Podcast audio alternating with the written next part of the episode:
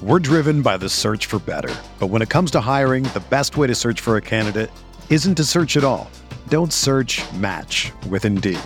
Indeed is your matching and hiring platform with over 350 million global monthly visitors, according to Indeed data, and a matching engine that helps you find quality candidates fast. Ditch the busy work. Use Indeed for scheduling, screening, and messaging so you can connect with candidates faster. Leveraging over 140 million qualifications and preferences every day, Indeed's matching engine is constantly learning from your preferences, so the more you use Indeed, the better it gets. Join more than 3.5 million businesses worldwide that use Indeed to hire great talent fast. And listeners of this show will get a $75 sponsored job credit to get your jobs more visibility at Indeed.com slash BlueWire. Just go to Indeed.com slash BlueWire right now and support our show by saying that you heard about Indeed on this podcast. That's Indeed.com slash BlueWire. Terms and conditions apply. Need to hire? You need Indeed. From the Clark Ford studio in Oxford, Mississippi, MBW Digital proudly presents the Oxford Exxon Podcast. I'd say thanks for tuning in, but why am I going to give you a round of applause for something that you're supposed to do, to be frank? And now, here are your hosts, Chase Parham And broadcast school has really paid off. and Neal McCready. I deserve to be on TV. Welcome into this edition of Hand Raised Guys, a little different edition of Hand Raised Guys.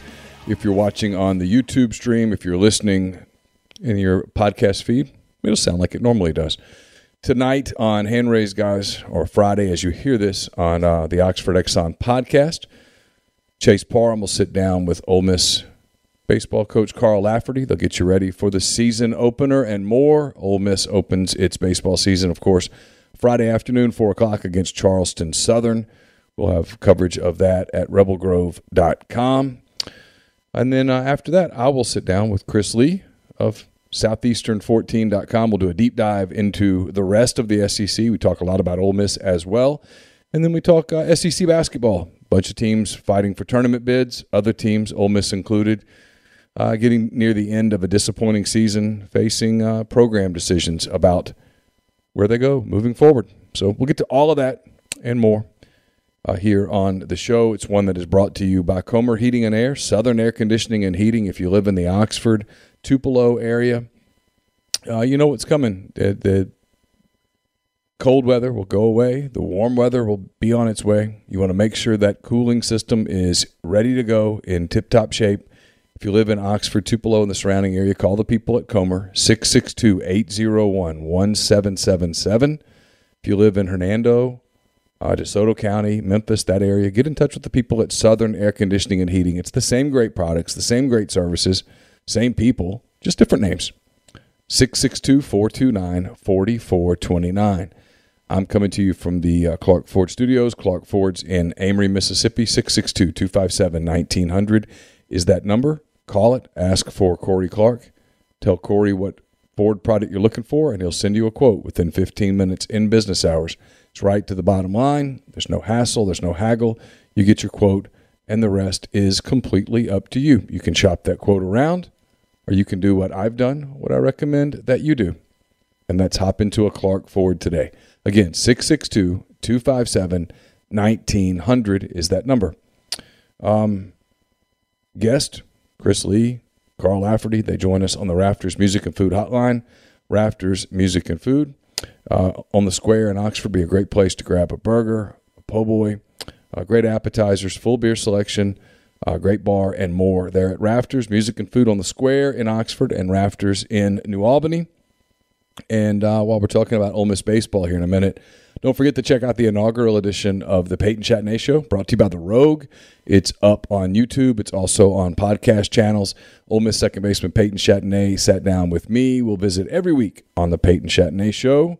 We talked about superstitions, about opening day, about expectations, about playing in the cold, and a lot more. It was a really fun visit. Uh, it's up on YouTube. It's brought to you by The Rogue, The Rogue, 4450 I 55 North in Jackson, or TheRogue.com. Great place to uh, get the latest in uh, fine menswear and more there at The Rogue, 4450 I 55 North in Jackson. So um, we'll get right to it. Chase Parham and Carl Lafferty uh, talked on Thursday morning. So uh, here's their conversation.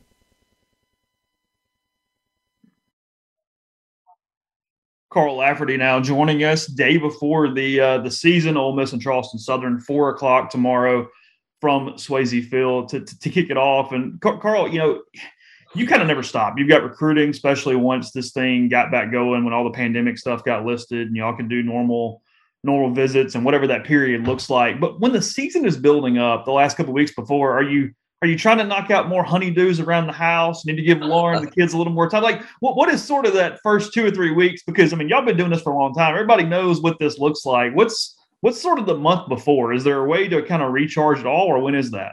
Uh, you know, the the recharge is usually to the holidays uh, mm. because it's probably the period of time when we can't have recruits on campus or we, we don't have recruits on campus necessarily, and our guys are gone. Mm-hmm. Uh, and so, and it's a two week period that, you know, I really can't come into the office, even though I do.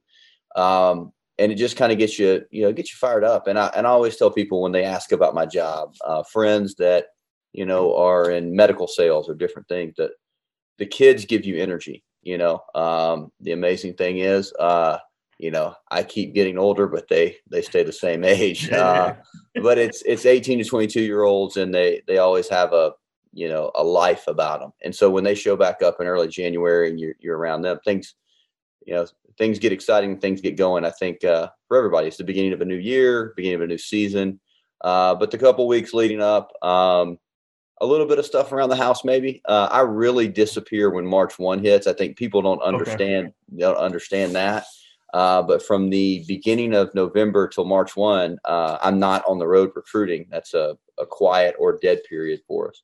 Uh, so I'm getting ready to to be a ghost, um, which I, I, think my wife may be ready for. Yeah, she, probably for a little while. Like I said, she knows what she signed up for at this point. I mean, I, think I think Mike pointed it out. You've been with the program since it's some capacity since what 06? Is that right? Yeah, uh, fall of September of 05. Yeah. Oh, so five. Okay. Yeah. I guess for the 06 season, that would that would be right as you yep. as you came into it. When you did that, I mean, the hope was obviously to get into coaching, but what what was your thought 16 years ago, whenever that was? Uh, it, it's kind of crazy. Uh, people always ask me what I was doing. I was actually working for Philip Morris, mm-hmm. uh, which, if you connect the dots, that's cigarettes, uh, tobacco. Um, but I remember I was sitting in Abner's eating lunch one day, and uh, I looked up, and this was the old Abner's before it was changed. And there was a picture of Chad Sturbins, and he was jumping out of the dugout with his hands like over his head in the air, and it was a I think a walk off homer that was hit against Vandy, and I just remember thinking, uh, "There's nothing I'm doing right now that makes me feel like that." Uh, so when the opportunity came to you know get back into baseball, I I just did it. I jumped at it. Um, my parents thought I was a little bit nuts, and I didn't really know. I didn't have a you know, Clem and I talk about this. It's not like a, I have a career path or career thought. Uh, it's just trying to do my job as well as I can every single day, and then you know take it in, take it as it comes because uh, it's, it's it's like our game. Our game is a random game. Yeah, there's there's rules, there's parameters, there's nine innings, but the there's an infinite number of possibilities that can come out of each play, and I think that's coaching, you know, to a T. Like I do what I do because I genuinely enjoy spending time with these guys. Like that's a the thing I you know, if I had to tell any of our fans something I think unique about this team, um, good, bad, or indifferent, there's there's different personalities of different mm-hmm. teams. In the last couple years, uh, this group, while it's been talented, uh, there's not a lot of maintenance with them. Uh, they love to show up to the field. They love to play. They are so much fun to be around. I mean, fun to be around at a pregame meal fun to be around at practice, not just game day. So um, that's kind of what keeps me going and why I do it. Bit of a leap of faith at first, because not like directors of ops or anything or getting rich. You know, you're trying to move up, trying to do some some different stuff at that point. And Seventeen thousand dollars, Chase. Okay. Seventeen thousand dollars. That's what Fair I was enough. making. All right, uh, good my enough. Parents, my parents go, wait, you you just you're the first college graduate in our family uh, you just got a job that has a good salary, a uh-huh. free car, all these great benefits. You're going to take a job for 17 grand. Uh, I said, yeah. Here, uh, here I am. Yeah. what and you've I mean not not this is not about you. We're going to talk about the team in a second, but I'm just fascinated here uh, as much as you and I talk. I don't know we've been necessarily been on this stunt. You've had other opportunities. You could have done a lot of things. A lot of coaches have gotten into scouting or different things. What's what's sort of been the big constant to to keeping you there to to to, to I think at this point you might be the longest tenured assistant in the league. What's what's been the kind of the key? like Clement. I'm just saying, okay, uh, like it is what it is. Uh, yeah, it's a nice way of saying I'm old. Well, uh, Mike walked up to me a couple weeks ago when we were at media day, and he goes, "How long have you been doing this?" And I know, I know, Parrish is gone. I, am the old guy now, Mike. It is what yeah, it is. You're, you're 17. That's what it is. You're, you're a survivor. Yeah. Um, no, uh, the the the coaching world is different. Like it's not uh, usually the the knocks on the door are more you know private or kind of. Mm-hmm. Uh, uh, I don't say back alley communications, but the, the, the short answer and the reason I've been here is uh, one, it's my alma mater. Um, that means a lot to me. It's always been personal, uh, and I work I work with and for a great dude. Uh, you know, like probably like your industry. Uh, I know all the ins and outs. Uh, I know the behind the curtain scenes for a lot of staffs and what goes on. And uh, you know, everybody always asks, "Hey, what it's what is it like to work for for Mike? Uh, it's awesome. Um, and when I say that, like when you start tearing down and, and, really looking at the the reason why you work for someone or what makes a good working environment, uh, it's a person you trust. It's a person you respect. Uh, you know that they're a good human being when they put their you know feet flat on the floor in the morning. They're trying to be the best husband, father, coach, etc. Uh, they care about your family uh, the people that are side by side with you. Meaning, I've been fortunate here. You know, everybody knows that Cliff Godwin is my best friends in the world. Mm-hmm. Mike Clement is the same. Like he's been a great, great friend, along with being a coworker, and then the other guys in the office. Um, I'm I'm very fortunate and very blessed that I'm excited to come into work every day. Uh, yeah, there's things like everybody's job there that you may not, you know, want to deal with. It's that's just part of like hey the the recruiting rules or this that and the other but I, I, love what i do every single day and who i'm doing it with and i know uh, that's not everywhere that's not um, you know that's not at every school on every coaching staff uh, so on and so forth so that's the main reason i stay here because i'm not uh, my blind ambition doesn't lead me to go to a place where i i i don't i take for granted my day-to-day mm-hmm. happiness and the same for my family so I want to talk, obviously, get into the, the current roster a little bit. You've got a couple guys, I guess, over the weekend, one with John Gaddis throwing on Saturday, and then Jack Washburn will get his opportunity in the midweek next week. The portal has become such a big deal. You and I talked about it, I guess, last time we did this, maybe in the fall. And when you've got those two dudes, I mean, Gaddis coming from Corpus Christi, where he got really hot and was great once he got completely healthy there. Mm-hmm. Washburn, obviously, Team USA kid, was it was at Oregon State. What do you know about these players when their names first pop in? And what does that first week look like when a kid gets in the portal? I mean, how do you sort of operate going from point A to point B when those things happen? Man, that's a great question. Um, because it's a different mix, especially with baseball. There are uh-huh. kids that, you know, the and the the other factor is this is when is the major league draft? Okay, so the it may be different in football, but uh, you had the final day or your last day to be put into the portal is July 1. Okay. Well, the draft doesn't happen until like July 15, 16, 17, 18.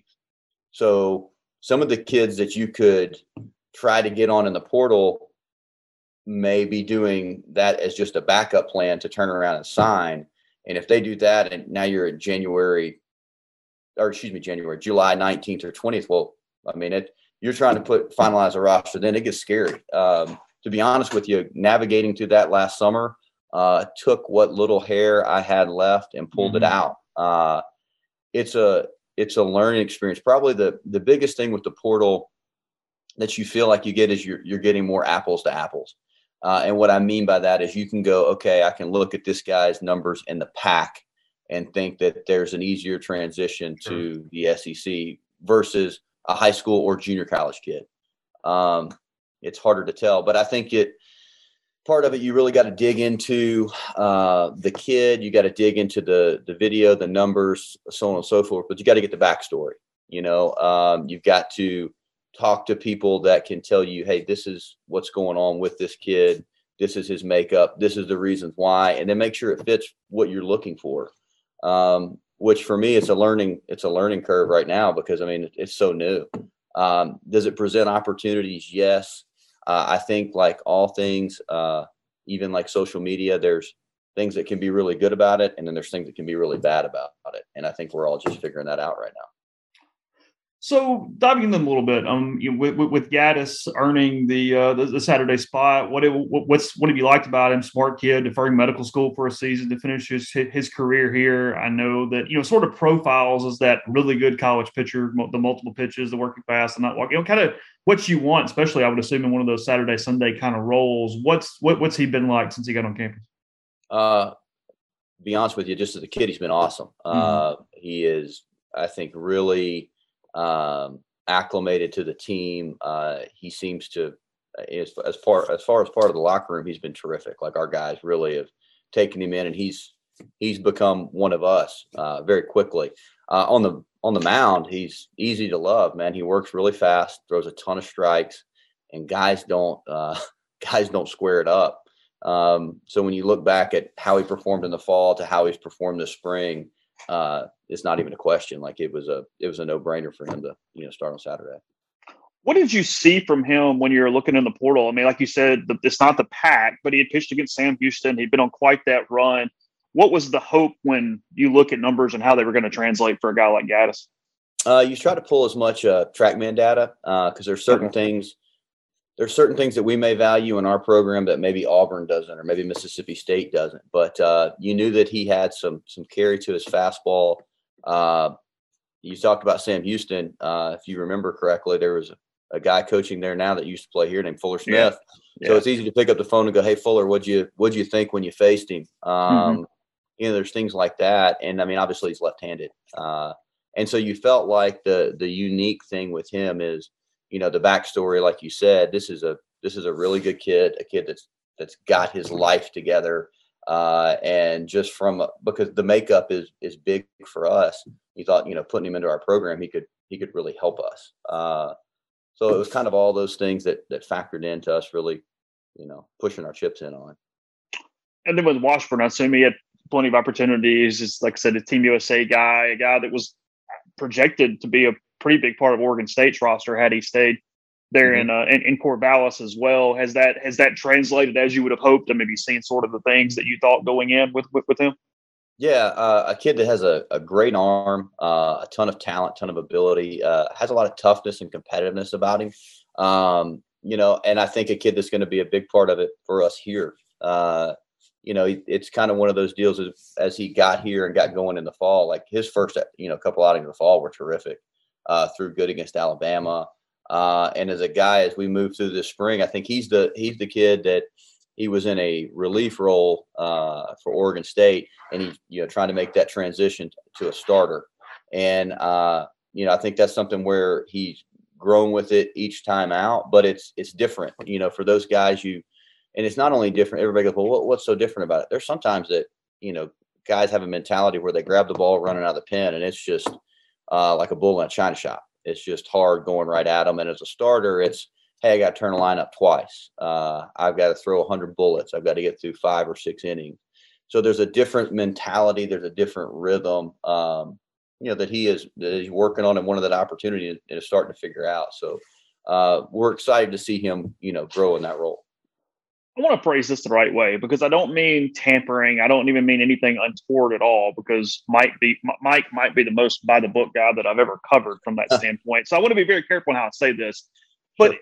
with the portal environment as it is, are there benefits to him being the head coach of Team USA this summer on just exposure and visibility as guys do move around to the extent that they do in 2022?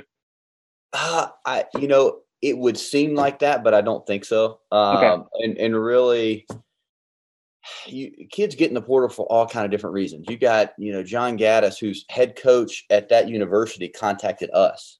Like, yeah. you know, like so it wasn't anything weird. And you got some kids that are just mad and angry and want to leave, or there's a coaching change or anything. Yeah. Uh, and so I don't necessarily know um, the the advantage in that because it man, the portal just seems like the wild, wild west. Um, anything and everything is on the table. Uh, I think there's, like I said, the good and bad in it. There are kids where it can really benefit them. Like uh, you even look at like a Jack Washburn where he's leaving Oregon State. Well, that wasn't even the staff that recruited him. You know mm-hmm. what I mm-hmm. mean?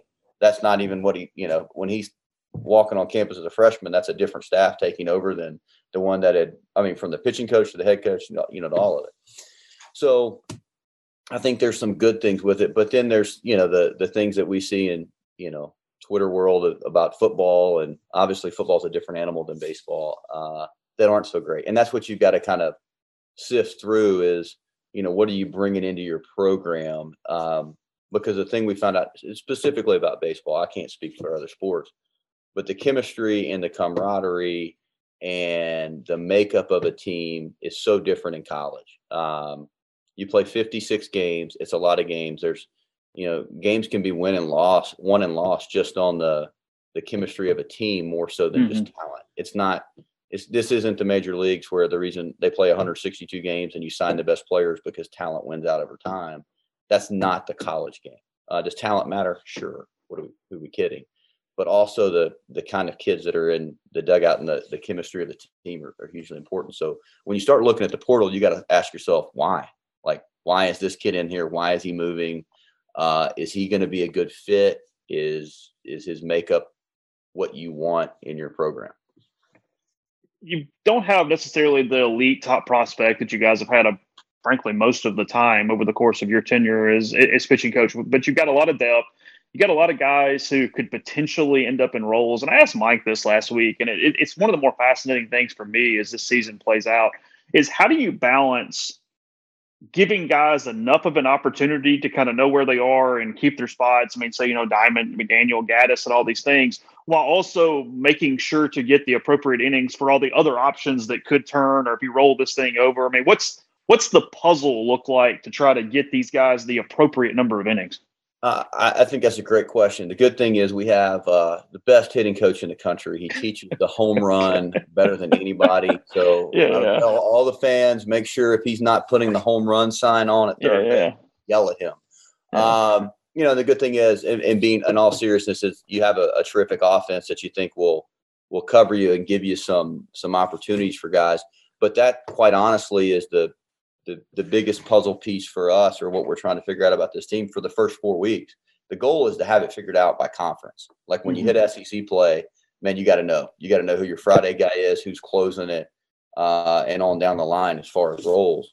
And I think uh, there was a lot of talk internally, you know, within our office about who's going to start, what roles going to, you know, could Brandon Johnson be a starter? Man, he's thrown so well. Well, maybe it's good for him to be in the bullpen because he has a resilient arm. Maybe he can affect two games a weekend. Um, is you know this other pitcher more suited to, to start rather than come out of the pen?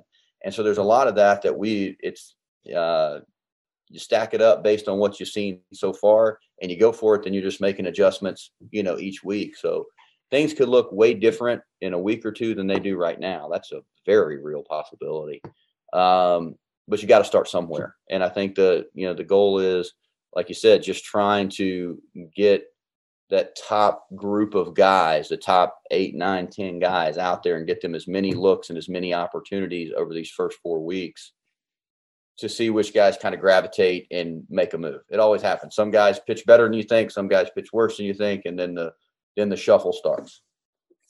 So Derek getting the ball tomorrow. Uh, if things go well for him, what does it sort of look like? What is the profile? Because, you know, he's a guy who at times he was 95, 96 last year. I mean, really humming it up there. It looks like he's pitching at a little lower velocity this season, try to do some different things. He talked to us about uh, kind of what went through with Broadway, where you put the right complement in place, use Rapsodo, and do all these different things to, to, to make it work. What is sort of his profile as he gets the ball as this third year guy that seems to be different than it used to be? Um, well, I think the biggest thing that started to happen for him at the end of last year, uh, a lot of times, you know, young talented arms in high school, they just throw hard, mm-hmm. and you can beat bats just by throwing hard. When you get to the SEC, you can throw it really hard, and then they can hit it really far.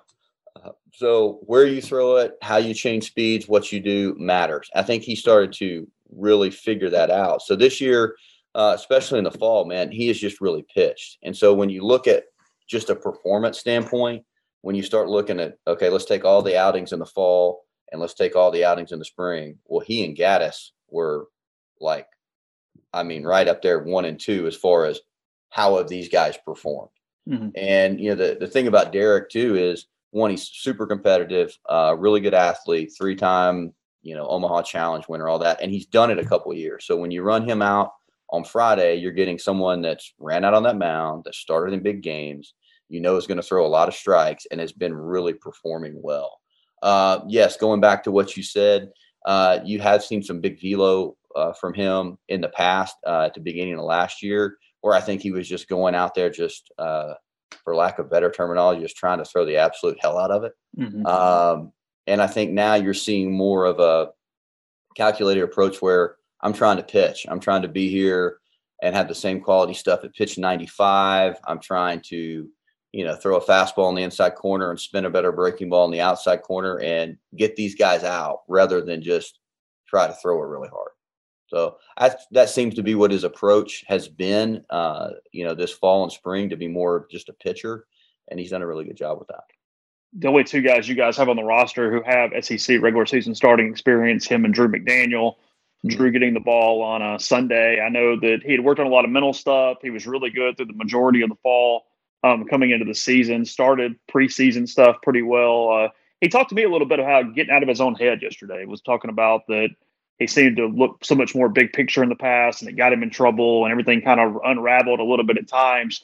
Is that sort of the thing is keeping him in the moment as, as Sunday gets here? Yeah, um, you know, kind of going back to his fall, he had a rough start to the fall, and uh, what you learn about, like as a coach, you know, we always talk about having different tools in our toolkit. Uh, some guys need to add a pitch. Some guys need to add arm strength. Uh, some guys, what what's actually going through their ears, um, going on in, in their head, that can affect their physical performance as much as anything. And I think Drew started to unlock that. Um, when you look at what he did from about the middle of the fall to the first two outings of the spring, uh, he had a stretch where he threw, I want to say it was like 11 or 12 scoreless innings, uh, gave up just a few hits, punched out about a guy and a half per inning pitched, and really threw the ball as well as he's ever has. Uh, and I think it's you've seen it in other players like uh, Henry Lartigue, who's a student coach this year.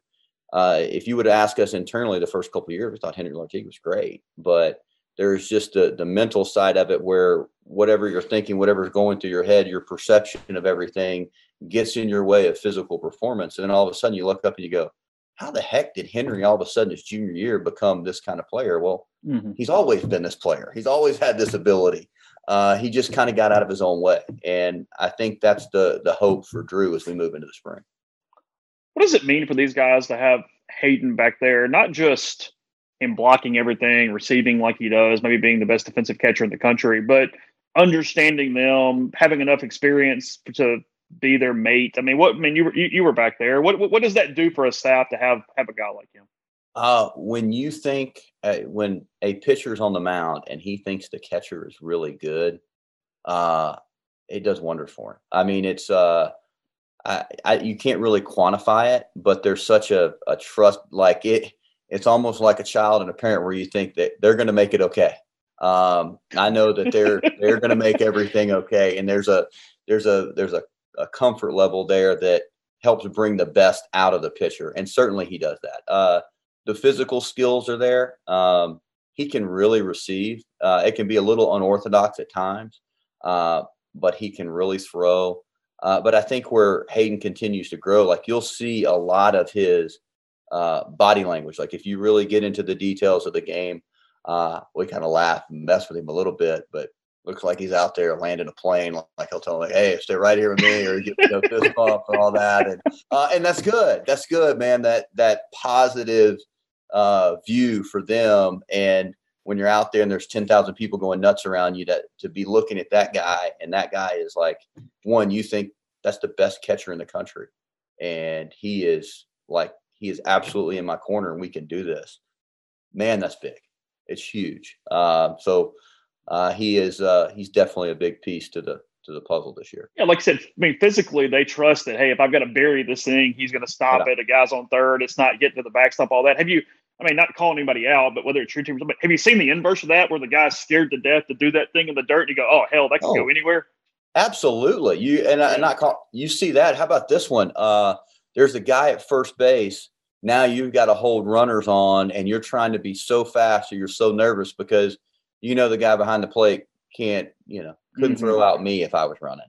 Uh, that affects everything. Well, now you know that, hey, I, I got to do my part to control the running game, but Hayden's going to dang sure do his part, and he's, you know, he is a he's a threat. He is a deterrent from running, which, you know, when you don't feel that pressure, man, it makes it a lot easier to pitch, especially with runners on base.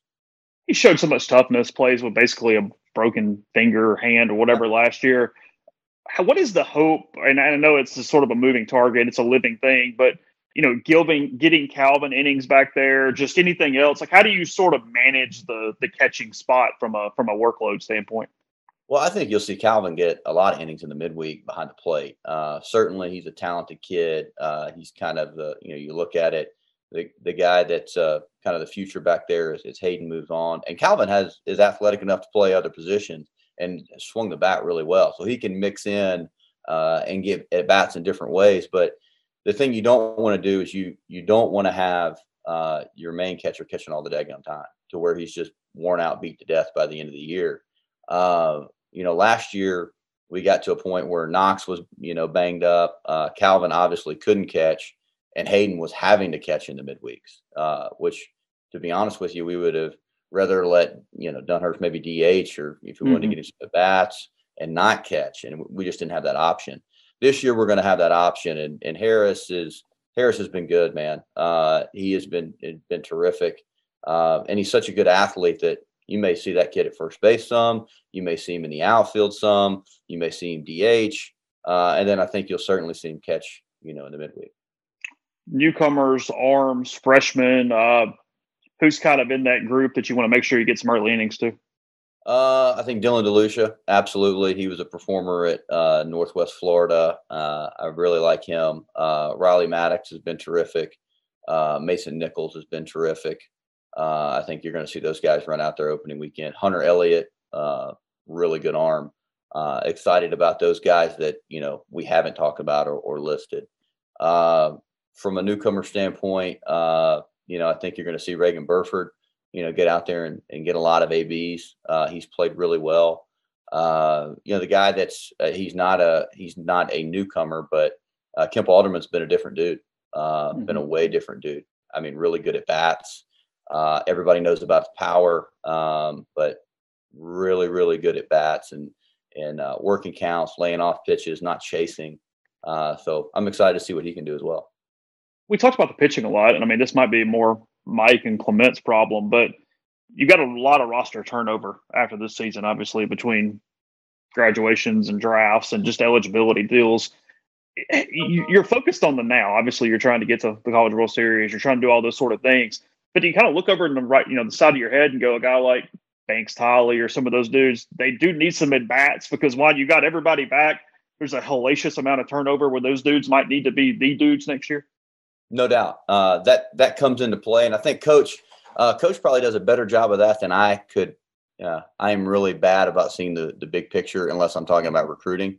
Uh, but when we get into the scenario of playing, you know, on the weekend and playing Tuesdays, it's you know one track mind is trying to win. But he's he's really good at having feel with that, and so uh, I certainly think that's taken into account as he makes his decision. Certainly in this non-conference time, and then you know uh, I think our fans see it, they go, well, you know, why the heck is this guy getting a start on on Tuesday? Well, because you got to get him out there a little bit, you know. Mm-hmm. And I mm-hmm. think you'll see some of that uh, with a number of guys on the roster.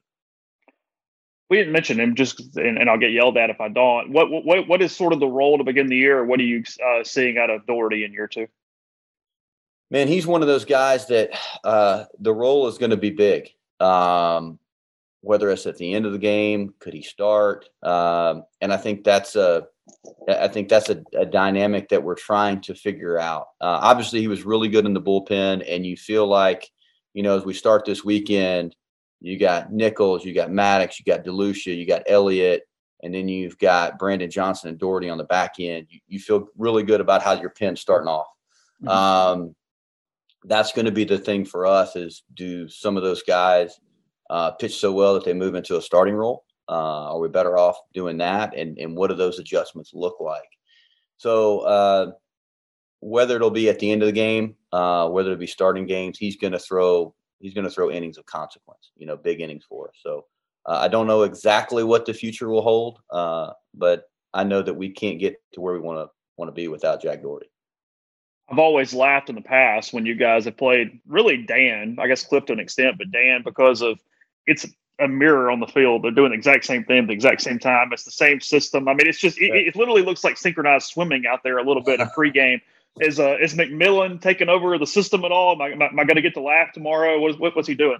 I would assume there's going to be a lot of similarities. There's going to be do some, do some things. Gosh, you'll probably see some different color shirts. You'll see yeah, a shirt yeah. dugout.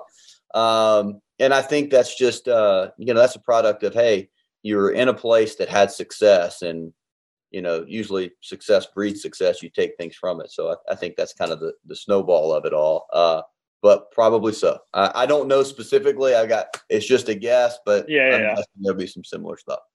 All right. Well, appreciate it, bud. Good luck uh, tomorrow, and let's do it again. Absolutely. Thank you. A reminder that you have until February the 20th to sign up for Oxford Park Commission Youth Baseball and Softball for the 2022 spring season. Leagues open to ages 5 to 17 in baseball, 5 to 12 in softball. The cost to uh, participate is $50 per player. Season begins on Monday, April the 25th. All games played at M Trade Park. Go to oxfordparkcommission.com to sign up. We're brought to you by Brothrow. Social sports betting network, free to use.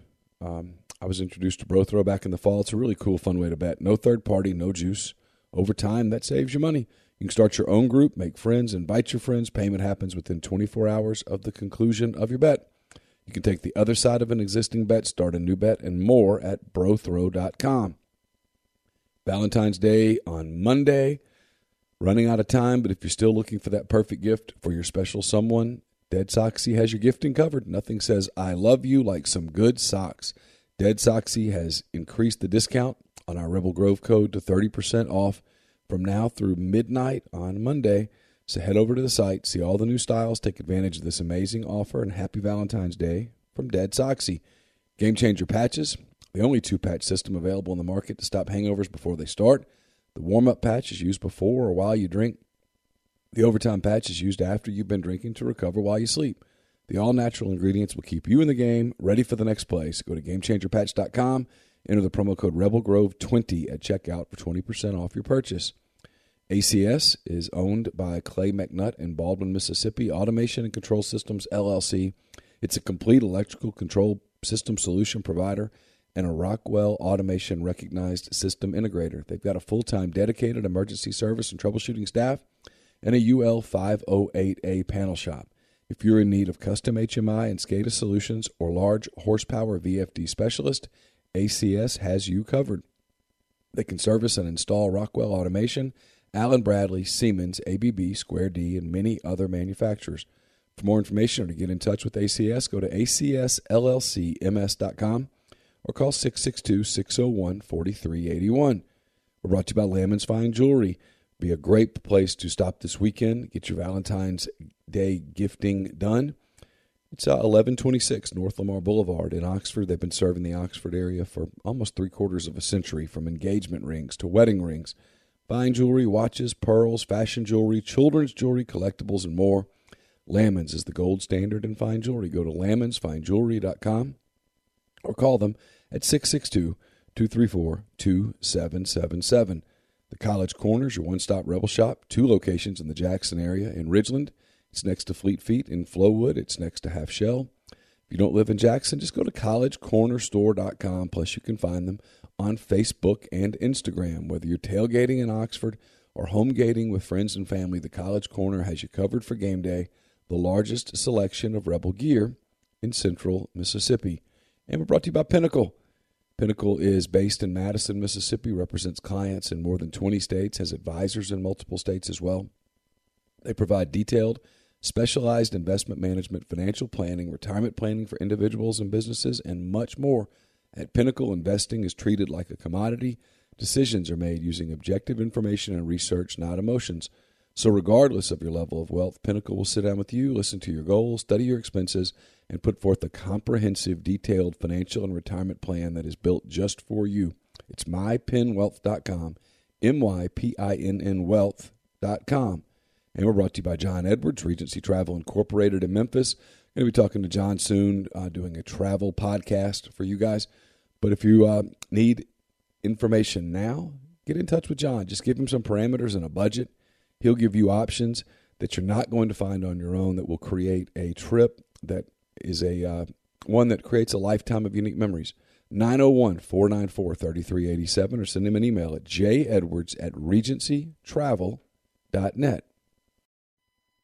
That was Chase Parham, Carl Lafferty. Earlier today, Ole Miss again, Charleston Southern and Ole Miss, 4 o'clock tomorrow, 1.30 on Saturday and Sunday. Full weekend of baseball. The weather should be great. A little cool tomorrow, and then great weather Saturday and Sunday for uh, Ole Miss and Charleston Southern.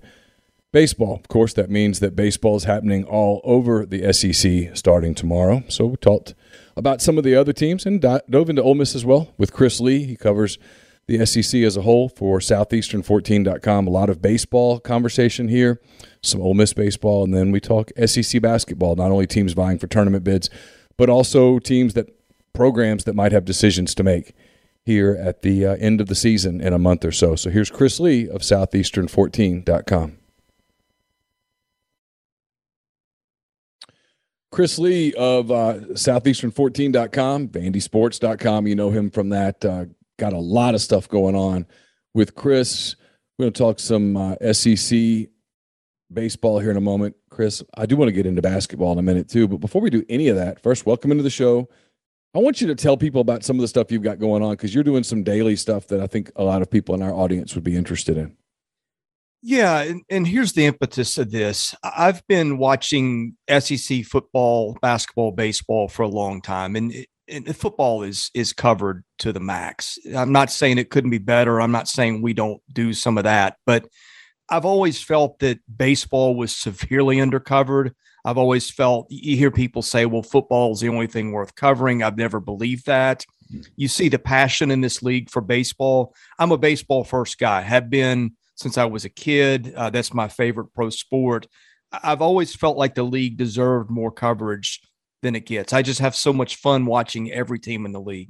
And basketball's gotten the same way. That the product is is phenomenally good.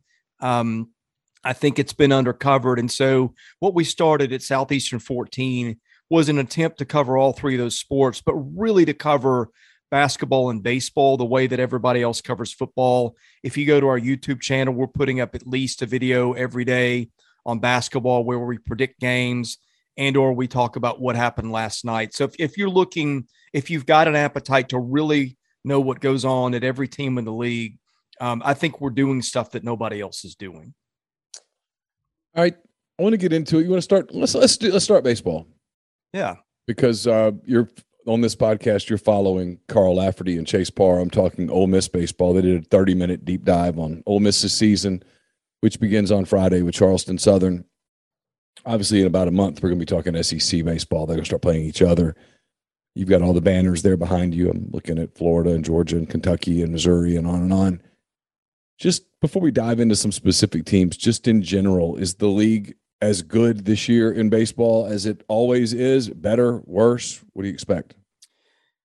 My perception, and I'm going to hard hedge here with the fact that the pitching in terms of returning arms is is not what it is most years.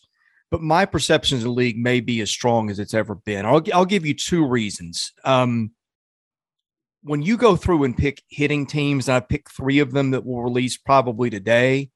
There's some. I we're going to get hate mail because there'll be some good players that are left off. You look at the first team; it looks like the All American team. Uh, it may be the same thing. Um, that that's one thing. The other thing is you look at the coaches, um, and other than maybe Missouri and maybe Kentucky, and even at Kentucky, they've had some really good years. I mean, it is it is a who's who of coaching. You look at Jay Johnson coming to LSU. You look at what Tim Corbin and Kevin O'Sullivan have done. Dave O'Horn, uh, Dave Van Horn, Even guys like Auburn was down, but Butch Thompson's a, a tremendous coach. Yeah. Um, Chris Lemonis at State, but between just the hitting in this league, which I think is the best I've ever seen, and I've watched the league for about 20 years now, and a coaching roster that's just ridiculous. We talk about it in football. I think it's maybe more ridiculous in baseball. I think I think the league is primed for a tremendous year. And I, I, think one of the best things about it, Neal, is you've got maybe six teams that could win this thing, uh, and, and, then a couple other teams that could easily find their way in the top 25 if the schedule doesn't pick somebody off. But I, I think it's I think it's about as fascinating a year walking in as I remember, and I I just can't wait to see it get started. You know, people people forget the last two teams standing were SEC teams a year ago. I mean, it's it's yeah. it's always that way. Mississippi State's. We'll start with them. Mississippi State gets the national championship. Um, you mentioned Chris Lemonis. The job he's done there is amazing. What um, do you expect them to, to take a step back after winning a championship? Obviously, some guys left, but that's still a super talented uh, roster. There's some pitching at the top that was instrumental to them winning a championship that's back. How do you sort of break them down? Well, and, and to even add a, a, step to your question there is, is a sidebar, and then I'll go into your the answer you're looking for. I mean, you had the SEC East champ that got picked off in Omaha, and, and the West champ that got picked off in a super regional. So that the champs from each division weren't even in the finals in Omaha, which tells you something. But to, to me, Neal, I, I think you can make a case that the, both the Mississippi schools are as interesting uh, teams as there are out there. I, I think with State, I look at that lineup. They got a lot of guys back, and that's the way they've done it. They they always have a couple seniors, juniors at the top who are really good. You know, a couple years ago was Mangum. Last year was Jordan and and and Tanner Allen.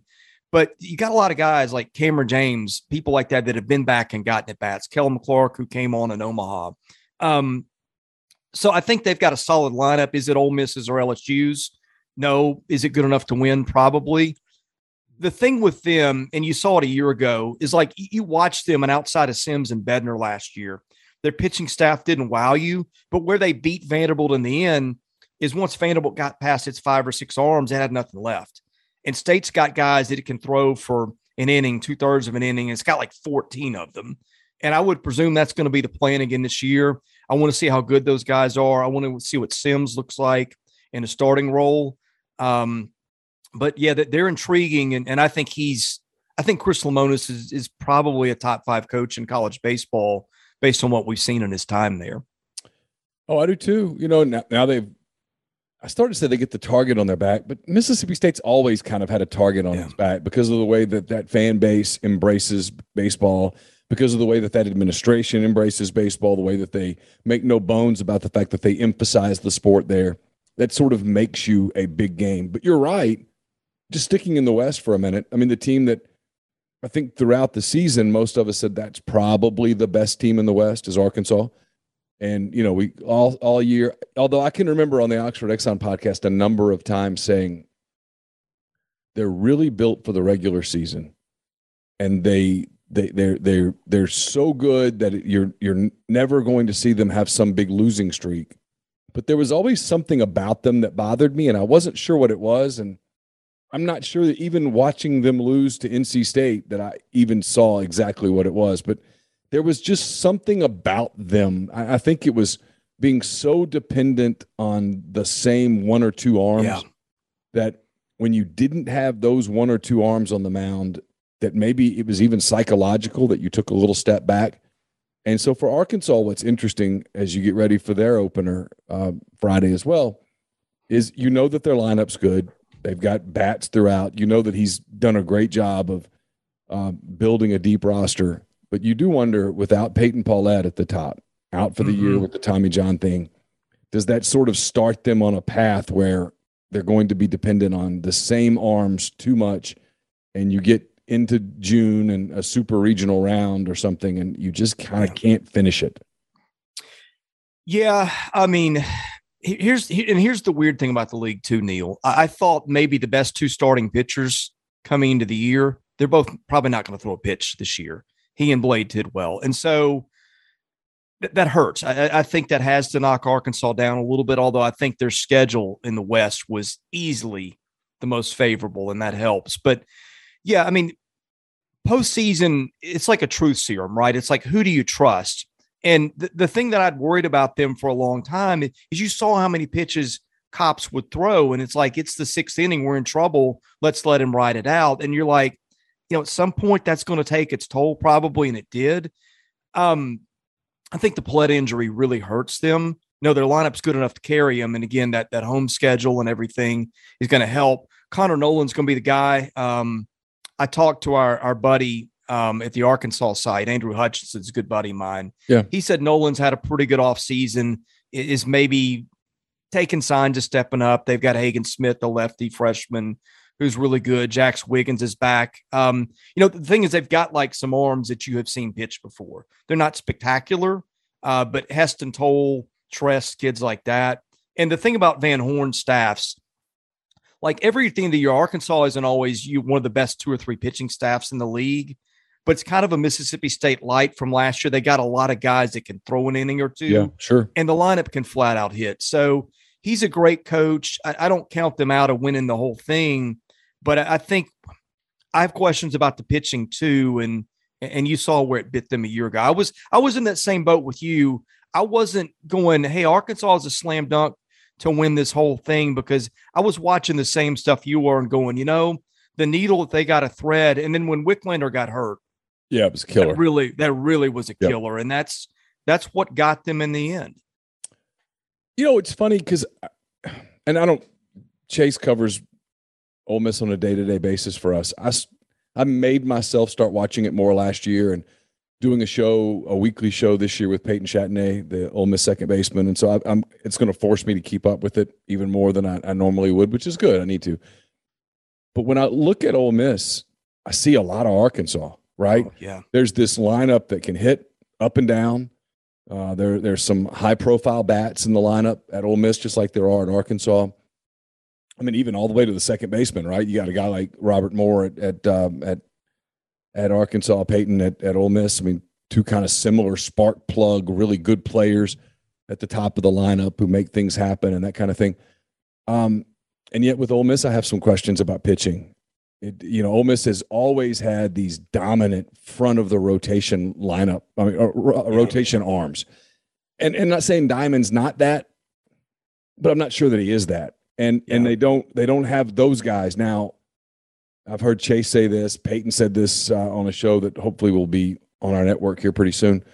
Um, there's more arms, there's more guys, but just like at Arkansas, and, and I'm only comparing because we just talked about Arkansas. It's the same things I think at Ole Miss is if there's a scenario where at the end of the year, Ole Miss is in Omaha and we're talking about them, it's going to be because some arms that we're not talking about here yeah. today on February the 17th stepped up.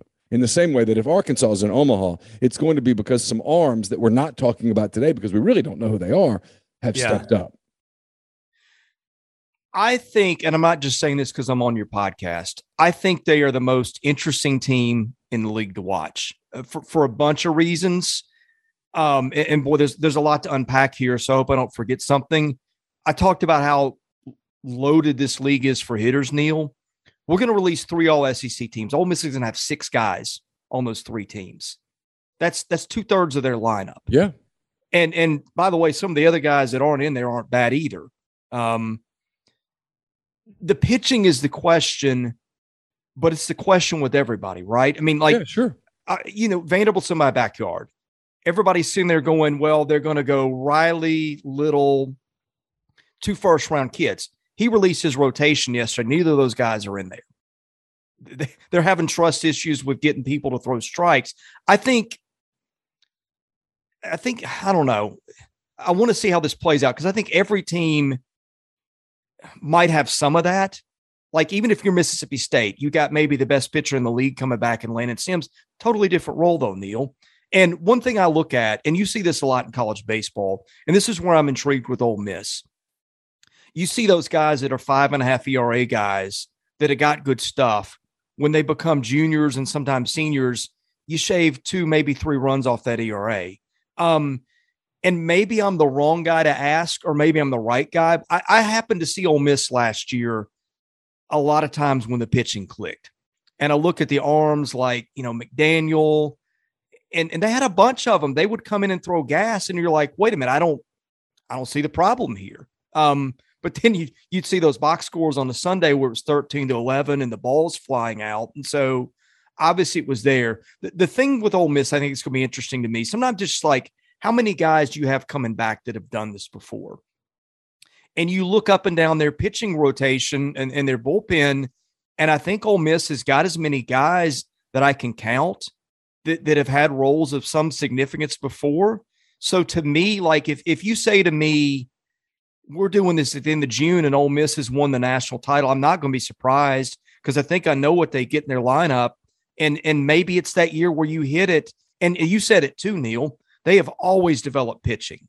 You back as long as Bianco's been there, they've had pitching. And so maybe it's another year where it's a nightmare and these guys can't keep it in the park. But maybe it's a year where these guys that have got really good stuff, they figure out stuff with location and, and it clicks. And we're saying that was the best team in the league in the country. I mean, it wouldn't surprise me. I, I think they are. I think they're going to be fascinating to watch this year. I do too. Uh, you know, I don't. Again, I'm not as intimately attached to covering them as Chase is. I think they're going to Omaha. I, I think yeah. they've got that team, and I think they have the veterans. I think so much is made of Ole Miss and the Bianco 21 years, one trip, and they get tight and they get this and they get that they had key injuries last year at the yeah. end. You know, you built your whole run in having Hoglund available, and then he's not. Yeah. Well, you do that to anybody, like you talked about with Arkansas, right? And I can almost feel the people yelling at me about comparing the two schools. Uh, but when Wicklander went down, it totally changed what they could do in the postseason. And you didn't have all. If you were to tell Dave Van Horn, hey, you're going to lose Pallette, He's not going to be available at the end.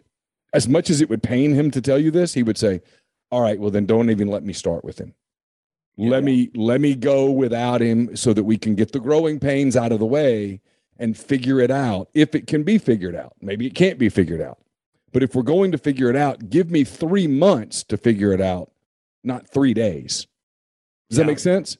And so, yeah, and I'm, I'm going to. And, and Ole Miss didn't have that benefit yeah. last year. It happened with Hoglund yeah. late in the year and then he's out and you're scrambling and it's okay well what do we do with Nikhazy and do we you just didn't have other pieces and they didn't have that depth of pitching and and once the margin for error shrunk to virtually zero they ran into a hot hitting Arizona team out in Tucson and that was that right? And so yeah. I, but I think they learned a lot from that with this veteran lineup that they have. All those guys have been through it before.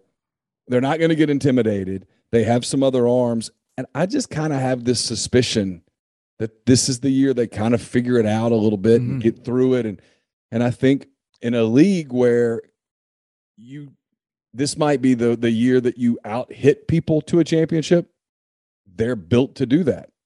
Yeah. If I have one issue with SEC baseball fans, is I think that they sometimes they bring a little bit of the football mentality to it, where where every game is is yeah. I, I know that's crazy, right? Who, who you know, I mean, I love the things... people on our message board, yeah. but sometimes I look at it's like the fifth inning of a Tuesday game. Yeah. Hanging on every pitch. And I'm like, I get it.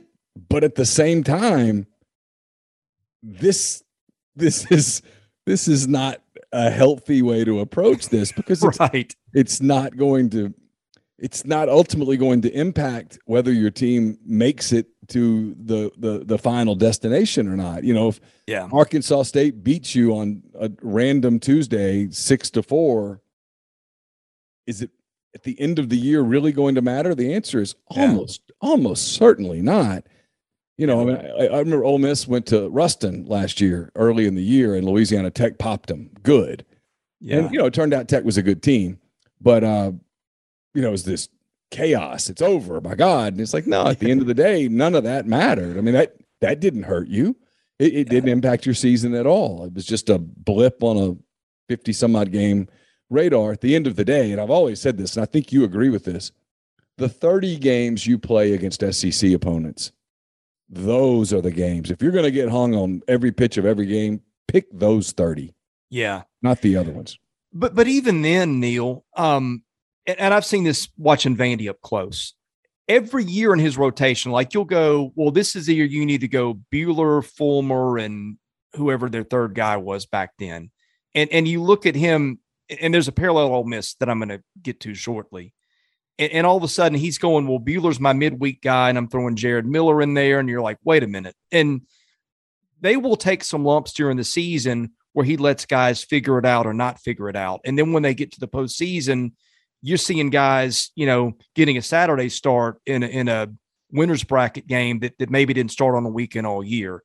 Um, and I think that's where Arkansas does well too. You, Van Horn is a, I've dealt with him occasionally after a, a game where they'll get pounded, and he's just so even keeled. And he's knowing, okay, my guys are going to take some lumps. Yeah. Um, and I think sometimes you've got to let guys pitch through that. But and and this is where okay, you're covering a, a, a, unique situation. As, as I've established, I think they're really good.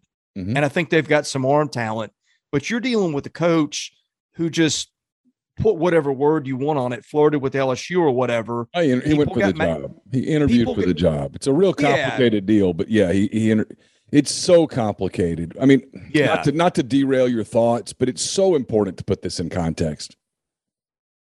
He interviewed for the job because Ole Miss told him to interview for the job. He interviewed for the job because he thought he was getting the job. And Ole Miss let him go interview for the job because Ole Miss wanted him to get the job because Ole Miss was going to hire Dan McDonnell at Louisville. That's yep. that is what was happening. And yeah. And so when he comes back, when he realizes, oh God, I'm not getting the job. My agent got played. I got played. Scott Woodward's playing chess and we're all playing checkers what do you do? And they had to go, well, come back. Well, but and and then they come up with this ridiculous press thing that was just new heights and stuff. That the new heights implies. Well, when you say we're going to take the program to new heights, there's only one way to read that. Right. There's only there's only if you're a fan who's pissed off, the only way that you can read that is well, we've been to the super regional the last two times we could. 2020 doesn't count because the season got stopped.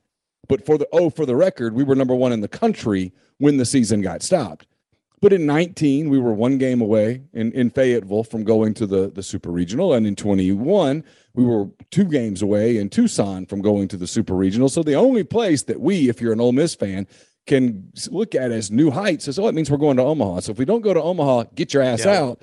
And that is a weird dynamic to launch a season with. Yeah. Well, a lot there. And, and that's kind of where I was going with the pitching thing is that it's one thing when when things are kind of calm and you're not a coach who presses yourself, but against that backdrop, I do worry. And I don't know his temperament because I don't deal with him. But t- to me, if the fans don't let off the gas pedal a little bit, if that becomes an issue, that, that, I wonder how that dynamic works out to where you need to let things pan out, and maybe you lose a weekend series that you're not supposed to lose, but maybe it gets you to the answer that you need in in June, which is really what matters. And I'll I'll go. Look, I don't see them up close every game like the fans do. I've always thought he's done a, a pretty underrated. It's hard to be really good all the time, which Ole Miss is. I mean, Ole Miss is yeah. never a team that's that, that's eight and twenty two and and sitting at home in Hoover. That's really hard to do, and you don't appreciate it until you don't have it anymore. Yeah, Chase um, and I um, talk about this all the time. But to that point, we we always talk about this as one of the things about Ole Miss from a coverage standpoint, from a media standpoint, is that you never have to worry about the baseball yeah. season like what's happening in basketball right now. We'll talk basketball later, but you never have that year where it's like, okay, well, there's nothing to write about. There's nothing to talk about. There's no suspense. There's no storyline. There's no, uh, you know, the the the battle for to host. We yeah. we get we get a month out of the out of the host thing every year. You know, what do you have to do to host? What are the metrics? Oh, and can you be one of the top eight? That's that becomes a storyline, and then then you're into the postseason, and then it's either you know, oh God, they've lost, and let's is, is it fireable or what? You don't get you get all those storylines with Ole Miss baseball. There's lots of stuff to write about. Yeah. I mean, you know, like on the flip side, I mean, like you get a basketball season like the one that Ole Miss has right now, where I mean, I'm on month two of what the hell am I writing about, which is a completely yeah. different thing. And so, from a you know, from a fan standpoint, um, it's always dramatic, and it always you always view it in that dramatic prism. And and now it's it's it appears to be really laser focused from a fan standpoint of this is Omaha or bust, and that is a weird way for any team to approach a season. Even like Vanderbilt, yeah. for example, who goes to Omaha frequently. I don't know that Tim Corbin would like the idea of okay, well, this season is Omaha or bust. Well, look, it took people forget this now. It took Tim eight or nine seasons to get there. And I used to sit with him and it would be like you could see the look in his eyes and like, am I am I ever going to get there? And and I think after 07 and after 13, um, you know, when they were number one all year in, in 07 and and then wet the bed against Michigan, and then in 13 where they go 26 and 3 in the league and can't get out of a home regional against Louisville I think he was really as much as anybody going, is this ever going to happen? And well, you know, you, you look at the last decade, and frankly, they might have another one in there if the, if the Donny Everett thing doesn't happen. But th- this is where, to me, this comes full circle with Ole Miss. Neal, um, postseason is what everybody looks at, and I get it. But I think if you replayed his tenure again, just by dumb luck, they'd be in Omaha three or four times. I, I think, agree. Don't you? I do. I do. I think, and then I, I do think it now, the flip side of that, Chris, is that I do think at some point you do look at the number, and I don't have it in front of me. Chase would know it right off the top of his head, but it's like one in nine, one in 10 in games yeah. to get to Omaha.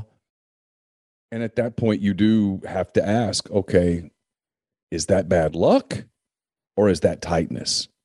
Yeah. Is that stress? What, what, what is that? You know, I can, as you know, you're wearing your Braves hat. I'm a Cubs fan.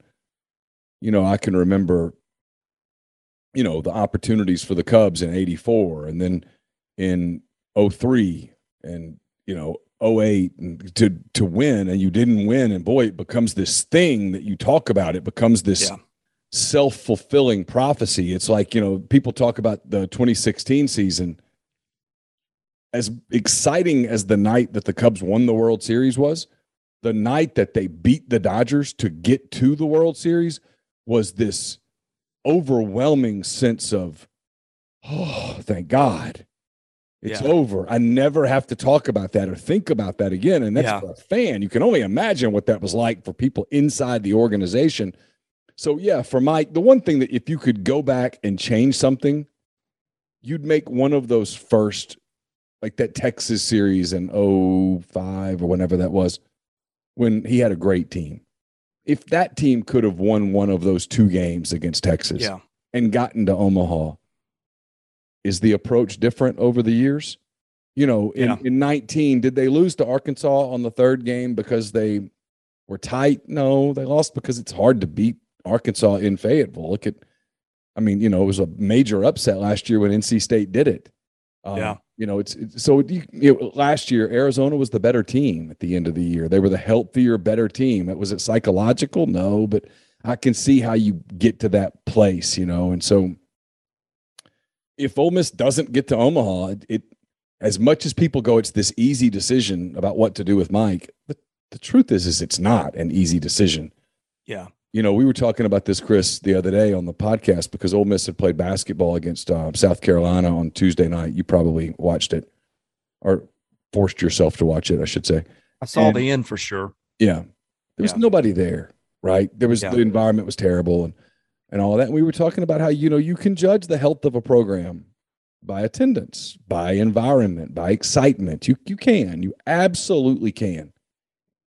And if you do that, if you're honest, Ole Miss will open on Friday afternoon. It'll be about 48 degrees in Oxford, and that stadium will be absolutely packed with excitement yeah. and bodies everywhere, kids packed in right field, people packed in left field, the grandstands packed, the clubs packed, uh, everybody cheering, everybody excited. And if you're going to be honest and fair about it, you have to go, well, that's the sign of a healthy program.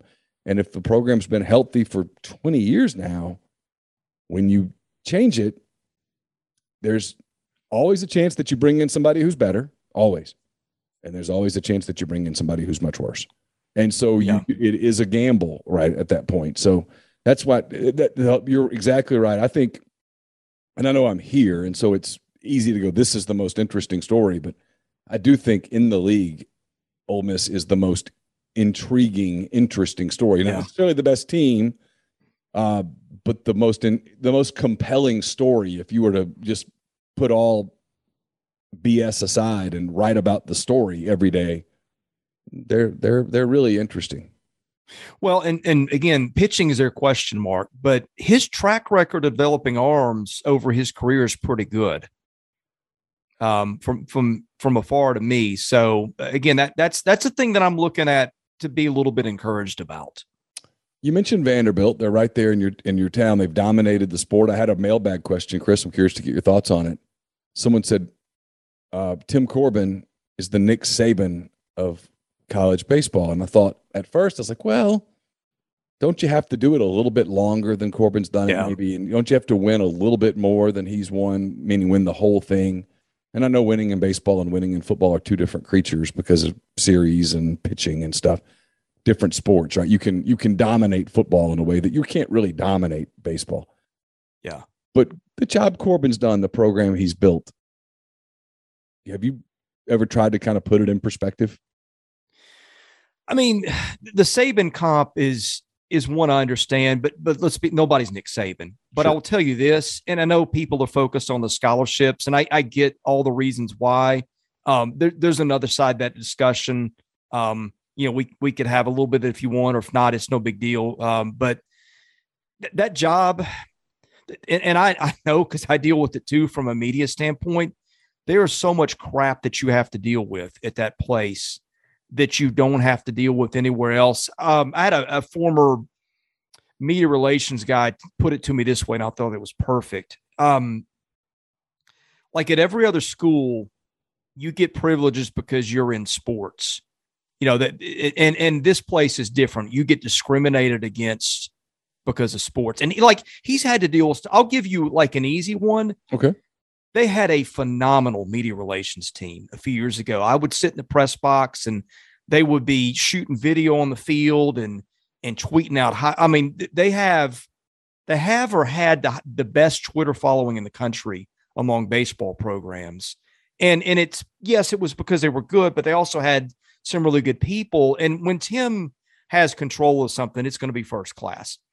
Well, he wakes up two summers ago and the school has decided to let go its entire athletics communications department and just just hire people from scratch. I won't get into the reasons why. I mean, it was a, it was an awful decision. I wrote about it. They didn't take kindly to it, but so, sometimes you just you wake up over there and stuff falls from the sky that hits you that you never see coming. And I, I, think that's where people probably underrate him. They look at the scholarships and all those things. And I'm, I'm not saying all those points are invalid, but I think the thing that makes him special is he's found a way.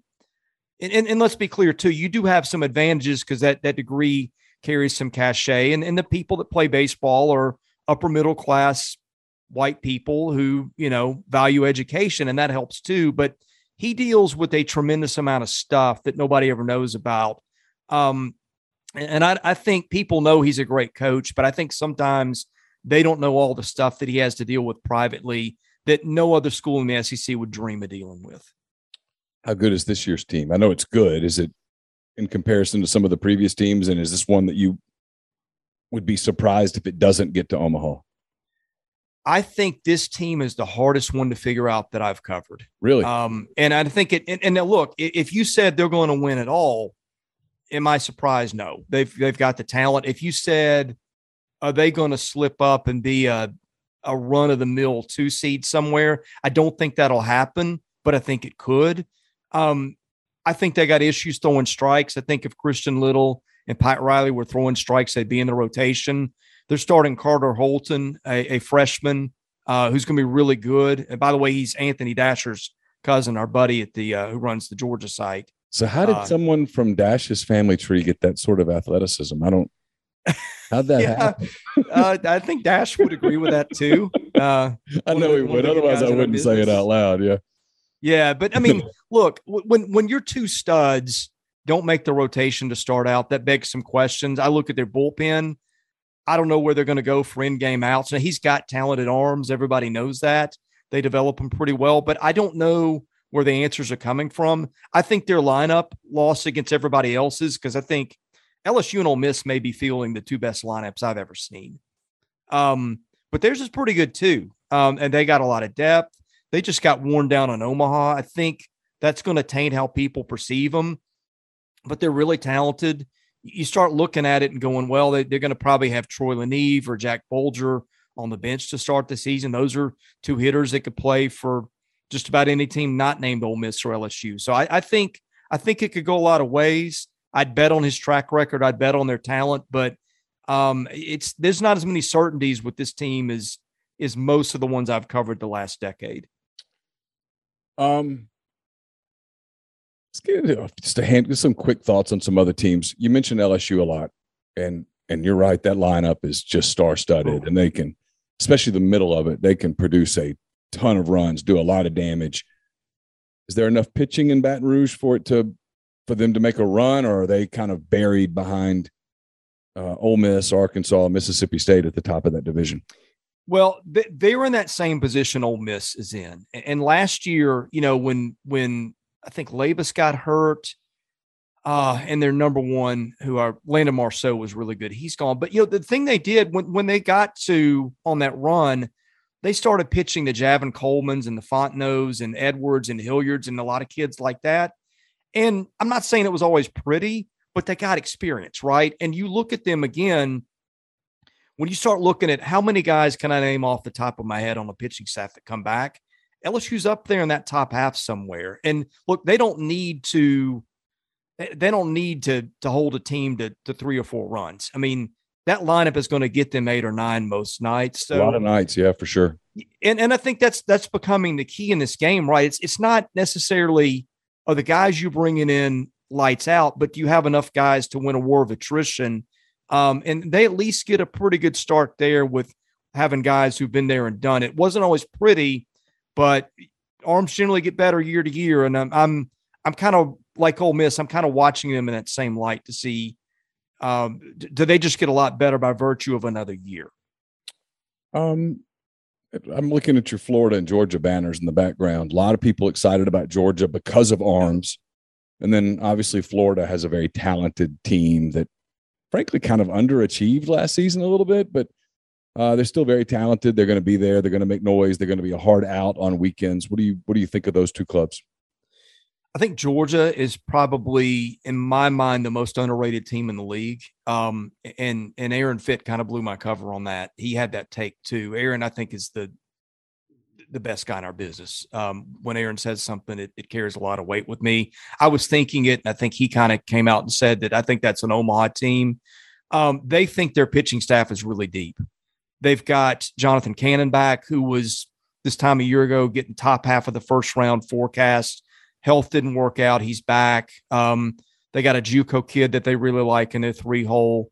They always pitch and play defense, and their lineup again. They got I think eight of their nine guys back, and it's not it's not going to be a top half of the league lineup, but again, it's a spot where they may not have to hit a ton, and they're always going to lock it down defensively. So I, I think actually I think Georgia's going to finish second in the East. Um, Florida and I think Kevin O'Sullivan said this himself. That that's a team that's going to take a while. And you look at their pitching, and they're going to lean really heavily on freshmen. Um, their lineup doesn't really wow you. Jud Fabian, I don't know which way that goes. It, it you know, that was a week to week thing a year ago, but th- they always develop arms. Uh, they're always deep. And if he does that, that might be one of those teams that goes 15 and 15, you know, and maybe winds up as one of the last four in Omaha just because they started to figure out with the arms. And again, he's a guy that's really good with pacing a season and getting his team ready at the end. So I think those teams are both really intriguing for different reasons. Tennessee made a lot of noise last year under a first year coach, and all that stuff got exciting, and everybody got pumped up in Knoxville as they should have. It was fun to watch the, the deal, but they're not under the radar now. Everyone gets will get geeked up when Tennessee comes to town. What do you expect from the Vols? I like them. I think they're more of a middle of the pack team this year. I, think Vitello's a really good coach. I don't think he gets enough credit because I, I, think, frankly, people just probably don't like the act that goes there. Uh, but but it's worked for him, and I don't I don't say that judgmentally. What hurt them is they lost their top two starting pitchers probably for the year. Blade Tidwell, in my mind, was probably the best pitcher in the league coming back as a starter. I don't think he'll throw a pitch all year. Uh, the Halvorsen kid, Seth Halvorsen who transferred from Missouri, is going to be there too. He's done for at least a couple months. Um, they just got Ethan Smith eligible, who started the season as Vandy's closer a year ago. He's really talented. Uh, I think he's going to have to step up and take a big role for them. But the lineup is good, but it's not special in this league. I think their bullpen's really good, but I worry about them at the top of their rotation. Uh, m- most teams could not stand the hit to to an ace one, which there are few in this league, and, and a, a, guy that's got good stuff with your two. And um, I just think they start in an unfortunate spot. And I think I think the other teams are just too good to think that they can make a run like they did a year ago under that circumstance. You know, wasn't that long ago, Chris, that we talked about South Carolina as this perennial national title contender, I and they were the program yeah. in the SEC. Even in the middle of the Vanderbilt domination, Carolina was a dominant program. Yeah, and they've fallen off, and and to the point now where you don't even think of them in the main conversation, right? You think about Vanderbilt and Mississippi State obviously just won a title, and you think about Arkansas and Ole Miss and Florida, and I mean we're talking about a lot of teams. LSU, of course, because of the the history they have there and the the talent that they have there. Before you even get to South Carolina, you talk about all of those teams. Is that an oversight on our part, or has that program fallen to that place where that's where it deserves? To be? Oh, look, it's it's fallen because they won back to back, and they were within the game of going three in a row. Um, look, in any sport, your coach is everything, right? And I'm not saying Mark Kingston's a bad coach, but Ray Tanner was a legend. Mm-hmm. Um, and I'm I'm a little surprised that it's not gone better, given that he's their AD. Um, they've been through a coach or two, but people might sleep on them a little bit. They've got probably in Bosnic and Sanders maybe the best one-two punch of starters in the league. I just don't know if they can hit. Um, that was a real issue for them a year ago, but they do have some guys back. They got Matt Hogan, who transferred from Vandy and was stuck behind other guys, and maybe gives them some pop. I, I think if they can hit a little bit, they can be intriguing. But I, I think they're in that.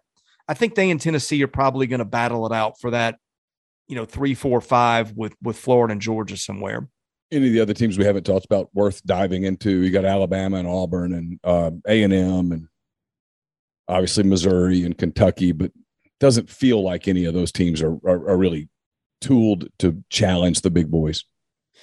Yeah, I think I think Auburn and Alabama get crushed by the schedule and probably especially the pitching on Alabama's end. A&M's team that's that's interesting because Jim Schlossnagle's running that program now.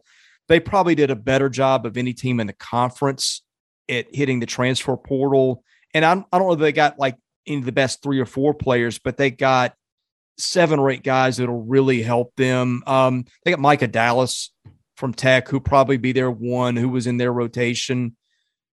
Uh, you know, the, the talent base dropped off. You could see it. It was kind of alarming to see how little skill they had last year, especially in, in pitching, and that had been a, a Rob Childress hallmark. But they reloaded. I think half their lineup is, is D1 transfers. Dallas will help them at the top of that rotation. Schlossnagle's a great coach. Again, anybody in the West, you're worrying about that schedule. But I think of all the other teams, that's the one that I think is probably the best. All right, let's shift to basketball. Got a little time with you. It's February. 17th as we record this. The um, tournament's about a month away. We're starting to kind of get some separation in the league from who's legit, who's that second level, and then who's not. Um, I think there's going to be a lot of coaching turnover potentially at the end of the mm-hmm. season. That's interesting. We'll get uh, we'll finish with coaching turnover because that's it's a weird topic. But we'll start with yeah. the good teams. So I live in a house with an NBA draft freak who uh, is very, very daily consumed on who might end up joining Shai Gilgeous-Alexander and Josh Giddey and Lu Dort, Kenrich Williams, and those guys. These are names that I hear every day in my life because of Carson. He's very obsessed with Jabari Smith, uh, and um, and when you watch Jabari play, you get it. So here's my question about Auburn. I know from a draft standpoint, Jabari Smith's a future star in the NBA because an NBA team's going to make, they're going to put him in the role He's going to figure out a role and then he's going to take off. Yeah. But in the and, college and play, and play for a long time. Yeah, a long time. I mean, if if if if his health holds up, he's he's 15 years in the league. But you don't get that time in the tournament. It's one and done. It's it's all right, here's your shot. Go. Um Auburn is this team that we've watched a lot. I've watched them a lot. I know you have too. They're very, very good. Yeah. Uh, Kessler is a is a force at center They've got lots of guards. They've got wings who can defend, and then they've got Jabari, who is kind of the wild card for them. I think. And I'm curious to see if you think this too. When they, by God, run their offense through Jabari Smith, I think they're the best team in the country. But they don't do that as much as I would do it if I were them. And I know it's Bruce is a great coach. I'm sure that deep down this is eating at him a little bit. Their guards get selfish. Yeah.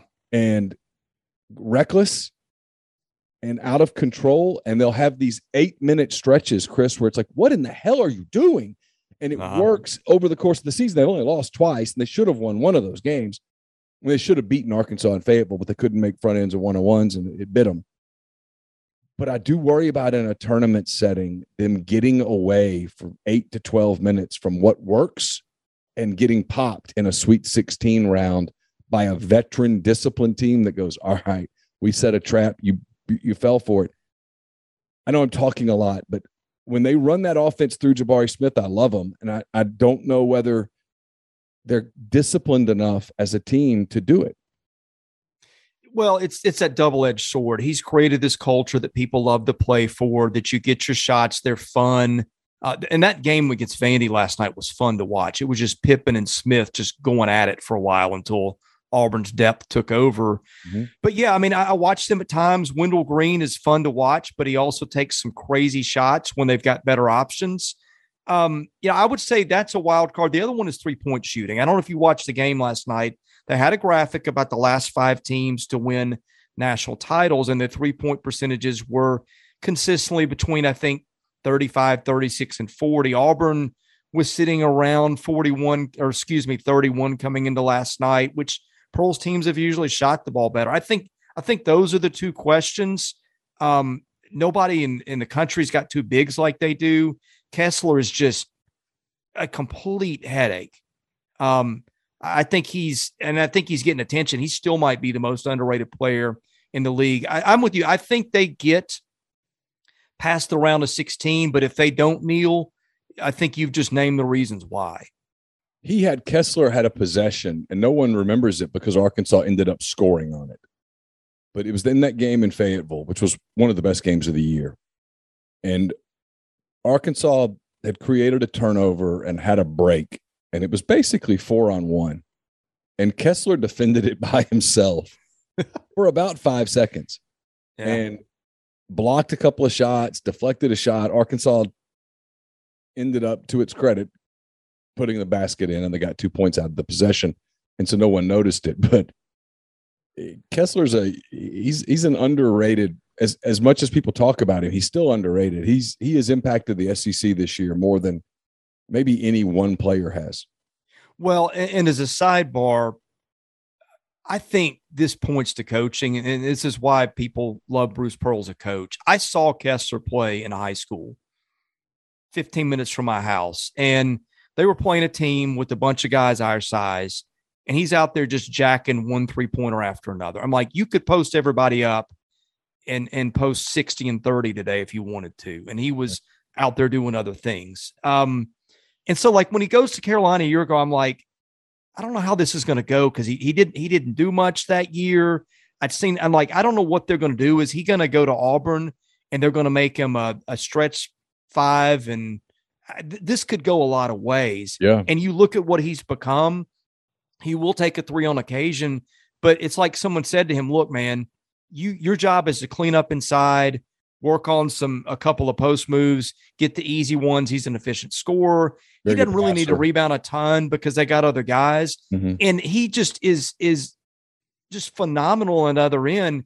And and that's that's a coach saying to a kid, look, these are your strengths. Let's play to them. And haven't seen that from a very unique perspective.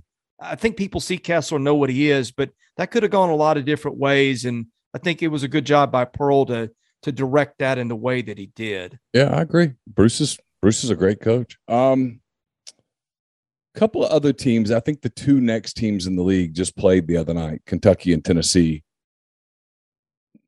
I was all in on Kentucky until the other night, and I know Washington yeah. got hurt and and it was in Knoxville, and I think Tennessee's sneaky good.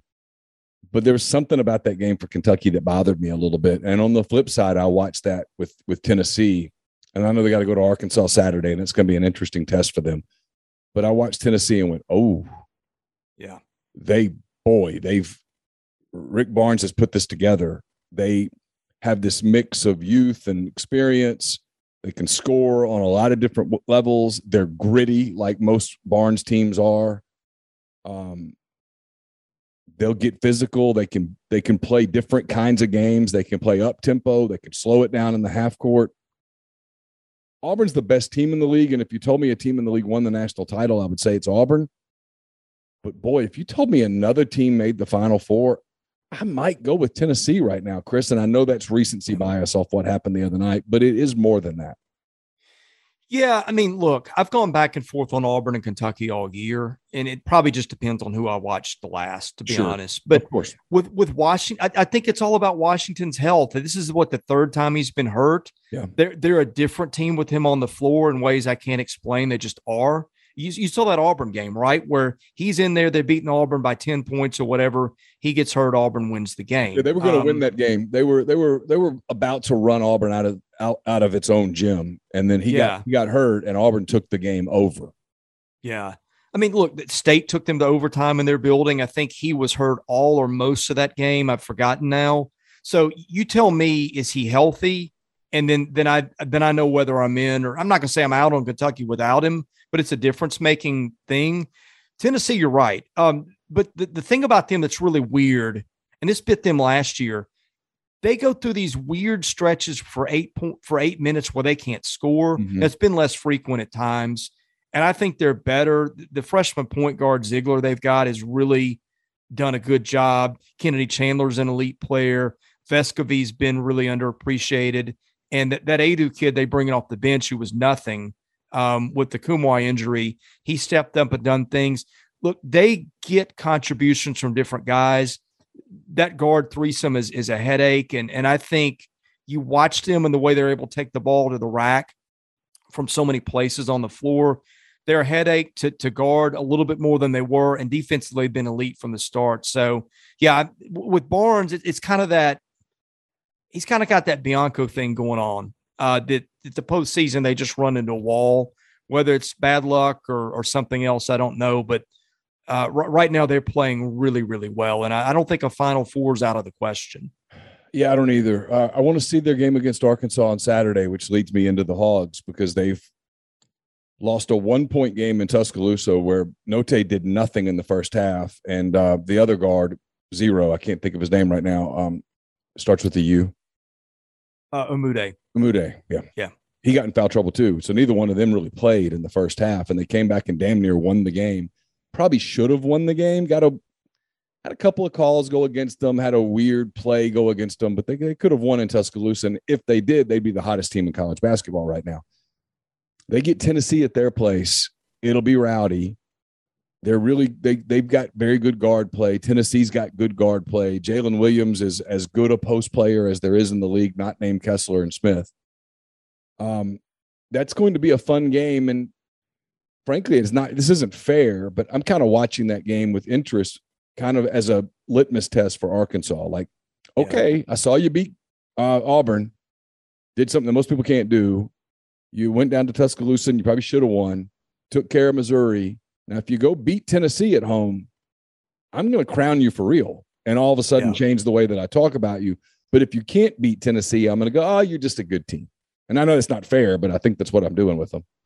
Well, even if they beat Tennessee, it's you, you beat Tennessee in your building, uh, right. which, you know, is, and, and I think they get Tennessee to end the season in Knoxville. And maybe that's, maybe between them is your litmus test. Maybe so. Um, but yeah, I mean, that's going to be interesting because what Tennessee does is they put so much pressure on you with your guards.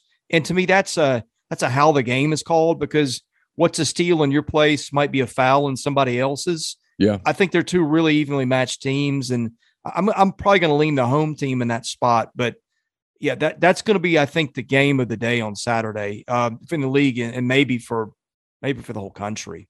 I think Alabama's in the tournament. I think they're, they're, they're going to be a tournament team. Nate's done a great job there we'll get to coaching stuff in a minute because I think his name's going to pop up in March and some mm. coaching stuff that could really change the landscape. Um, a lot of attention here with Florida with Mike White, the former Ole Miss guard. It was a tough loss for them at Texas A&M. They they yeah. they can't afford to stumble too many more times. They get Auburn at their place on Saturday. It's going to be a awfully difficult test. Mississippi State's got to start winning games, or else this isn't going to happen. And then you know, A and M's probably not close enough to the bubble for it to be a factor. Am I leaving anybody out? I mean, it just there's there feels like there's a division after that. You've got Auburn and Kentucky and Tennessee and Arkansas and Alabama that are in the tournament. Those five yeah. are in the tournament, and then you've got Florida and who am I missing? Let's see. And sorry, I, your audio cut off for a minute okay. because of something I might. But I'll, I'll, give you my tiers. Okay? okay I think sure. you've got. I think you got Auburn and Kentucky probably in that order. Okay. Then I think you got Tennessee and Arkansas probably in that order. Mm-hmm. Then you got LSU and Alabama. LSU was the team I was forgetting. Yeah, I mean, you can debate. It's been so a weird year for teams, those teams. Those six teams are in the tournament. Yeah, boring, boring. Yeah, boring a collapse. Crazy. And then and then you've got Florida on the outside looking in with the opportunity to earn it. I don't know if they will. I mean, everybody else it would take a, you know, like like if Vandy runs the gauntlet and wins five in a row, then then they're probably at. I don't think it's going to happen, but my expectation is it's going to be those six. Okay, so let's just say it's those six. Those six get in, they do whatever they do. Of those six, the only coach that I think is looking or could leave, not looking to leave, that's wrong. I mean, obviously something could happen with Will Wade, but at this point, it looks like he got a free pass. Um, it does. I mean, it. Yeah, in fairness, it does. There's no re- other way to put it. He's recruiting at a really high level. Nobody's saying anything. And, and Merl Code's going to jail. Yeah, and you sent me that story, and I'm going to put it in my 10 weekend thoughts in the links.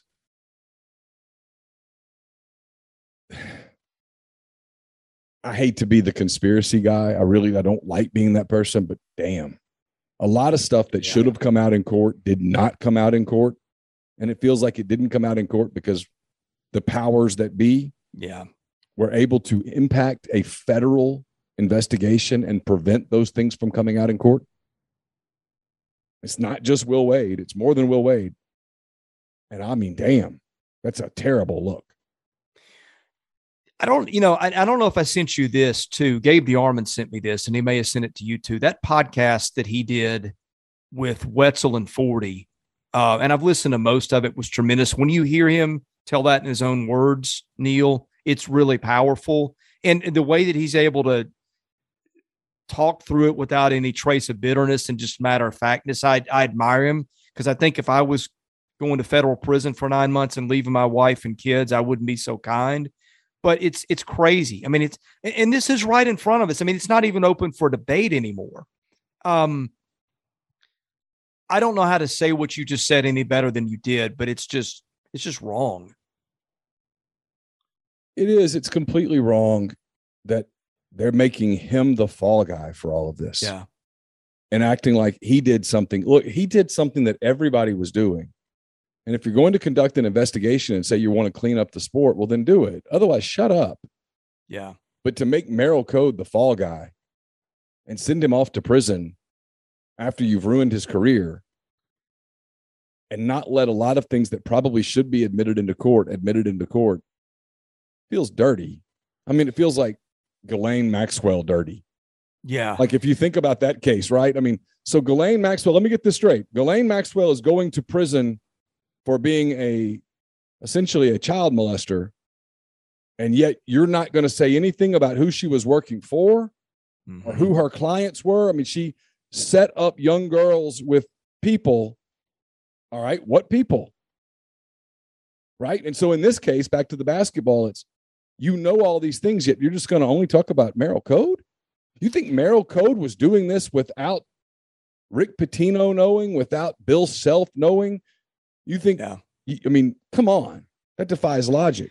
Neal, the worst part of that, and, and again, I would encourage people to listen to that podcast. And I, I want to say it's the 27 minute mark where he starts talking about he's sitting there screaming, Will you bring the evidence out? And they wouldn't. And his point was, look, the whole case was we have defrauded the schools. And his point, and it's it's 100% on point, is no, I'm just doing what the schools wanted us to do. And he said, you know, if you if you don't they would not bring out evidence in that case that supported that point because the more they brought it out, the more it made it obvious. And it just it just reeks of somebody's going to pay for this. We want to make sure it's not Sean Miller or Will Wade, and and we'll let it be this guy over here. Um, I don't know. I would encourage li- listen to it because the way that he said it was one of those like you kind of stop what you're doing and rewind it and listen to it again. And it just it's very inconsistent with our justice system. It seems to me. Okay, so I'm going to get to Sean Miller. Then you're you're like setting me up. It's like you do this for a living. Um, first, I, I do think there's a real chance that I give you one. Why not? We're having a podcast. If it doesn't come, it doesn't come. A real chance Gregg Popovich steps down at the end of this year as the San Antonio Spurs coach. And if he does, um, I think there will be real talk about Bill Self leaving Kansas to go to the mm. Spurs. And if that happens, I think Kansas's very short list will include Nate, Nate Oats. I'm not saying he's hmm. the only guy on their list, but I think he would be on the very short list. So that's one I'm watching. And then the other that I'm watching is I think there could be multiple openings in the SEC. And if you're in today's SEC and you're, let's be honest here, let's put the rest of the bullshit aside. You're in the same league with LSU, Auburn, Kentucky. Nothing's happening at LSU. Really, not much happened to Auburn. Kentucky's Kentucky. Don't you have to at least talk to Sean Miller? Well, I mean, in, in the environment that nothing's against the rules anymore, um, if there are rules, um, there are no rules. Don't you want Sean Miller on your bench? Well, yeah. I mean, if if, if if if the thing is, you know, I, I got to win basketball games and my life depends on it. Um, you know, sure, why not? Right. Right. All right, so let's talk about some of the jobs out there in, in the league. What do you think is going to happen? Obviously, Georgia's going to make a move. They yeah. Uh, Ole Miss goes there on Saturday. Georgia's one in 12, one in 13 in the league. Yeah. Um, you know, pretty clear Georgia's not going anywhere. This is Tom Crean's fourth season. It's been a disaster. First, why can no one win there, Chris? And then secondly, do you have do you have any idea what directions they they might turn in Georgia? Georgia's always been a mystery to me in a way. Although if you you know if you go to a game there or you go to the SEC tournament, there's so little support in that regard. It's not a mystery. Then again, they got Atlanta just down the road, and I guess you know they, they get some players out of there occasionally, but they don't get enough, and they don't always get the best. I think it's probably that easy. Um, yeah, I mean, I, I, George, look, when Crean skipped his post game radio this weekend, um, that was, you know, Told you a lot. In addition to the record, pretty pretty good sign of where that's headed. So. Yeah. I mean, the one name that I've heard there, I almost hesitate to say it. I've heard Andy Kennedy's name at, at Georgia mm-hmm. a couple of times. He's at UAB. I've already heard UAB what direction they might go if Andy leaves to go to a bigger job. So the fact that I've already heard another name at UAB makes me think, hmm, yeah. And the name that I heard made me think, hmm, could be. Uh, Missouri, Cuonzo Martin. Do you anticipate Cuonzo getting more time, or is this the end of his road? Yeah, I, I talked to Gabe about that a lot. We text. I, I think his sentiment is that he's probably coming back. You know, their fans are getting restless, and that's a that's a weird program at a weird time. And they I thought they'd have a lot more success in hoops than they've had. I did too. Um, I, I don't, I don't think, you know, unfortunately, everybody loves Cuonzo, and he's more likable. Where he's thought of as one of the the few maybe clean guys in this atmosphere that that everybody knows what it is now, and you always hate him. to. Well, I mean, it, it has to, right? But right. I mean, they're not happy. Um, I, I don't know. I, w- I would say he probably gets another year. South Carolina is one I've I've kind of watched. They played better of late. I mean, they tried everything to run Frank Martin off last year and it didn't work. It seems like when you get in that spot, those are hard to, to go forward in. Um, you know, Vandy, I, I keep hearing Stackhouse, if he gets an NBA chance, he'll get out. Um, Mississippi State's one that I think would be at the top if they can't get to the tournament, which I don't think they will. Uh, and, and Florida with Mike White's another one. I don't think people are really happy. That was a tough time to come in and take that job coming off Billy Donovan. I mean, Florida never won anything close to that consistently. And so I've, I've always thought a little bit that was unfair. But I mean, it's it's weird we're sitting here in this environment. Maybe maybe this is why, right?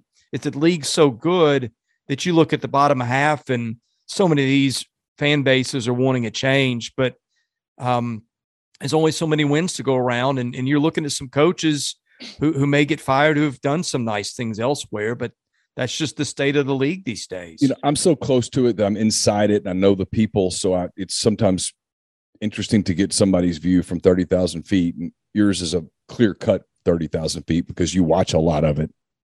When you look at the Ole Miss program today, what, what do you, what do you see? It's just always been a hard place to win. Um, I think they got a good coach. Everybody loves Kermit. I saw his teams at MTSU. He did a tremendous job there. Uh, but but it's a meat grinder league right now, and when you're an Ole Miss, you you've got to catch some breaks. And I thought him this year, it seems like they've had either Joiner or Ruffin. I don't know how many games they had them both at the same time. Not many. But it's not a lot. No. And maybe, now maybe now Ruffin's one. done for the year. Right? Yeah, Ruffin Ruffin tore his ACL. He had ACL re- reconstruction. He's out for the season. And Jarkel's back and playing really well when you consider that he just had back surgery not that long ago. The the the this is me being devil's advocate more than anything else. I'm I'm I don't know what I would do if I were Keith Carter. I, my concern would be the fan environment. Yeah. Tickets sold, money. If I'm honest. But you know, when when people do that about Ruffin and, and Joiner, I don't know how Ruffin and Joiner would have played on the floor together all that effectively because you'd give up a lot defensively, you'd give up a lot with size. So had you done that, were you going to play small in, in, in, the league all year? What was that going to look like? Um, you know, who knows? And and then I think the the hardcore guy goes, okay, well, everybody gets hurt. Auburn played without their quarter, their uh, point guard for a while. Um, LSU played without um, um, the guard. I can't think of his name right now. Played with uh, Pinson. Pinson, thank you. Played without Pinson for a while. They lost a bunch of games. Nobody ever felt sorry for them. Is just because everybody hates Will Wade. I mean, you know, they got through it. And so people, the same guy would go, so we're giving Kermit a benefit of the doubt because everybody likes Kermit. Everybody hates yeah. Will Wade. And so we're not even going to talk about Pinson, but everybody loves Kermit. So we're going to give him the benefit of the doubt because the guard went down. And again, that's kind of devil's advocate a little bit. And then my question is always this it's always this. It's okay if you're at one of these programs. If not him, then who? Who? Yeah. If you're Mississippi State, yeah. you're going to move on from Howland. Who you're getting? Yeah. If you if you're if you're Florida and you move on from Mike White, who are you getting? And if you're Ole Miss and you move on from Kermit, it's it's who are you getting? You know, they moved on from Andy and they brought in Kermit. And frankly, the results have been very similar, if not taking a tick down a little bit. And not that's not all Kermit's fault, but they've had some evaluation mistakes that are biting them right now. Um, yeah, you know, and and it's a league where basketball matters. It just does. It matters. Uh, you, you, you. There's a lot of money in it. You want to win. There's a lot of attention. The games are all on television. There's no hiding from it. And at a place like Ole Miss, and it's easy to go, well, we just we got football and we're good, and we got baseball and we're good, and basketball is just this thing. But it's a big, just this thing, and you you you can't just dismiss it. And the other night, Chris, that environment, yeah, the Tuesday night at six o'clock, and South Carolina was in town that environment should have scared people. That that that and it probably did. That environment had to make people think, okay, we can't do this. So we we either have to make a change or we have to stick with what we've got but change the course of what we're doing because what we're doing if it leads to this for a whole season would be disastrous from a morale standpoint and a program standpoint. I think in today's SEC you got to be careful that you don't go there. Yeah, and and let me give you a compare and contrast. I mean, you look, and I see this at state too, right? I, I look at the stands and I'm like, man, there aren't many people there, and I, have seen the same thing at Ole Miss. Then you look over at Auburn and Alabama, two two of the most football schools of all time, and you can't find a, a seat in that building. And I I don't do I think that's a fair comparison to make right now? Probably not. Because, I don't know. What why is it not? Well, that's a difficult needle to thread, right? This yeah. is a this is a once in our lifetime kind of thing, but but people notice that, right? That's the backdrop sure. against which all this is said, and I think that's well, where the same division, Arkansas yeah. setting an attendance record. Um, yeah, Tennessee, Tennessee's filling up that big cavernous thing where it's always an easy ticket because the building's so damn big, and, yeah. and you've got you, you, get those kind of crowds, and, and I mean you can't get a ticket in Fayetteville right now. I mean, you you just can't get one. You cannot get your hands on a ticket and that's a 20,000 seat arena. So when you're putting, and listen, I'm being generous here, 3,500 people in your arena mm-hmm. on a Tuesday night for a conference game, you've got a problem. Yeah. And I think what makes it hard is everybody likes Kermit. Like I've never heard anybody speak a bad word about him. And and in this, we just had that conversation 10, 15 minutes ago about eh, what is wrong with college basketball. And like we could have gone down some deep wormholes that we didn't. But if you're listening, you know what that conversation is like. And, and then you put a, a Kermit Davis, a Cuonzo Martin out there. It, it makes it it makes it a little harder to move on from those guys. I mean, maybe you can say that's not fair, but we got a human side to us. We we like people we like, and yeah. I, I, think that's what makes that tough too, right? It's why, Chris, if I'm if I'm going to move on from a Kermit Davis at Ole Miss, it's not to hire Mike White. Yeah. Mike's a super nice guy. I mean, I love Mike White. I mean, I could sit and talk to Mike White and talk basketball, and he's a great guy. And I mean, I love Mike. Known him for a long time. He was on the Andy yeah. staff back when I first started this beat, and he couldn't have been nicer to me. I mean, I love Mike White. But what makes you think Mike White's going to do anything different than Andy Kennedy and, and, and Kermit Davis did? Yeah, I mean, so if Mike's won, of, Mike's won consistently everywhere he's been. But if I'm but, getting rid of Kermit, yeah, if I'm getting rid of Kermit, I'm bringing in, I'm bringing in Dirty. Yeah, I'm going in. We're we're okay. We're we're done being nice. We're gonna go. We're gonna go get somebody that's got contacts in the shoe world and the AAU world, and and we're gonna change the name of the game and and then you ask at some of these programs, do you have the stomach for that? And do you have the budget for that? Do you have the budget to be big time in football and also play the game in basketball the way it has to be played? I mean, you know, you look at you look at Auburn right now. I mean, they're yeah, they're winning in winning in basketball. Did you you start to wonder did well did some of the basketball money come from football? I don't know. Well, look, I'll never forget this. I sat down. This has been 15 years ago. I sat down with an analyst for lunch one day at, at the Rivals Network. He's no longer with us, but he just made the comment in passing. And this, this is 15 years ago, Neal. He said, if you think the SEC is dirty in football, it's worse in hoops. Yeah. Yeah, he's right. So if you're being super clean, it's hard to hard to win when everybody else is is going. You're not going to win the race if you're obeying the speed limit. Nobody else is, and the cops aren't pulling anybody over. You know, if I can take this in another direction for a second, I mean, are we not talking about the the overlying theme of, of all of college sports right now? I mean, it just between the portal between all these other things, it's like, where is this going to go? I, th- I, think we're just looking at two or three years of, of chaos. It, it's like an election when one party has run the country in the ground and, you know, there are consequences from it. And you don't know what they're going to look like, but you know, you're in for a mess for a few years. Yeah.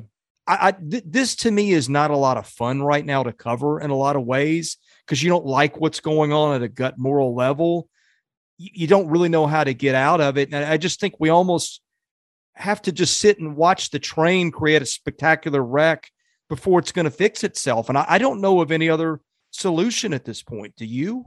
No, no. I, I just think we're watching kind of wild, wild west a little bit in college sports. And so, you know, we're oh, waiting. I, I, think, I think that's the, the nice way to put it. Don't you? Waiting. To, yeah, I think so. We're waiting to see if Congress is going to legislate it. I don't think they're going to. I don't think they have the taste for it. Um, you you can't ask the I'm a I'm a big critic of the NCAA, but I will defend them here. You can't turn around and go, "Hey guys, while you're also doing what you're doing now with no subpoena power, uh, legislate NIL." I mean, they, they would look at you and just go, "Come on, man." Yeah. I mean, really, we we we we can't handle cases where there's a federal wiretap. You want us to well, look? I sat down with the with the a former SEC assistant I remember some time ago, and and we this came up, and he said, you know, everybody likes to point the finger at the NCAA, but the schools are the NCAA. Yeah, of course. They're, they're the ones that don't abide or abide by the rules. And I mean, you know, it, at some point, I just get I roll my eyes over the finger pointing and the the, the wagging of the fingers when a when a and, and look, I, I don't want to get it twisted. The Sean Miller stuff and, and the Will Wade stuff, that's just that's about as bad as it gets. But are, we going to sit here and pretend like most of the other programs are no are just I'm are not. night and day different? No, no, no, of course not. Come on. I mean, you know, so, I mean, we've named names of of people, players in this deal that I know some of the price tags, and come on. I mean, maybe you know, again, maybe maybe they use a better smelling soap, if you will, but everybody's yeah. still dirty. So, right. Hey, Chris, I kept you an hour and 20 minutes or so. I really appreciate your time. That was a lot of fun. Thanks so much. And uh, best of luck with uh, the show with as you get ready for the NCAA tournament and the start of college baseball with everything overlapping. I know people will be keeping up with your work. Yeah, it's a lot of fun. I think uh, I would encourage people to check out our YouTube channel and subscribe. We try to put a lot on our, our podcast feed too, audio only, but we're putting up a lot of stuff. And I, I can say this honestly nobody's putting up the volume and the kind of content we are right now. So if you just like a, a and this was the goal is we want a place where just the SEC fan or the media guy comes and you can kind of know what's going on at all 14 schools. And if you want a, a pretty quick and efficient place to get that, um, that's what we're trying to do. And I, I, think we keep hearing we've done a good job of it. So I hope people will, will come and check us out. Thanks, Chris. Talk to you soon. Thanks, Neal. That was Chris Lee of Southeastern14.com. Thanks to him for giving us almost an hour and a half of uh, his time today. So uh, that does it for this edition of Hand Raised Guys. I know it's a different kind of edition. We didn't get your calls and stuff. We'll try to get back to that next week. It's a little complicated on some of these home baseball weekends with stuff going on. But anyway, we'll uh, be back. We'll put this in podcast form for uh, Friday as you get ready for the season opener. Don't forget to check out the Peyton Chatagnier Show. Presented by The Rogue. It's out where you get uh, podcast. It's also up on our YouTube channel. Would love it if you'd hit the subscribe button, if you'd hit the like button, if you'd tell a friend, that would be great.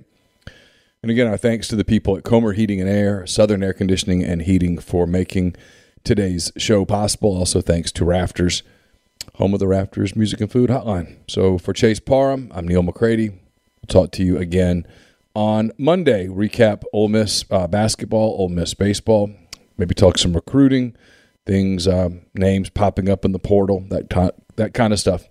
And uh, we'll start another week with you on Monday morning with the Oxford Exxon podcast. Until then, take care.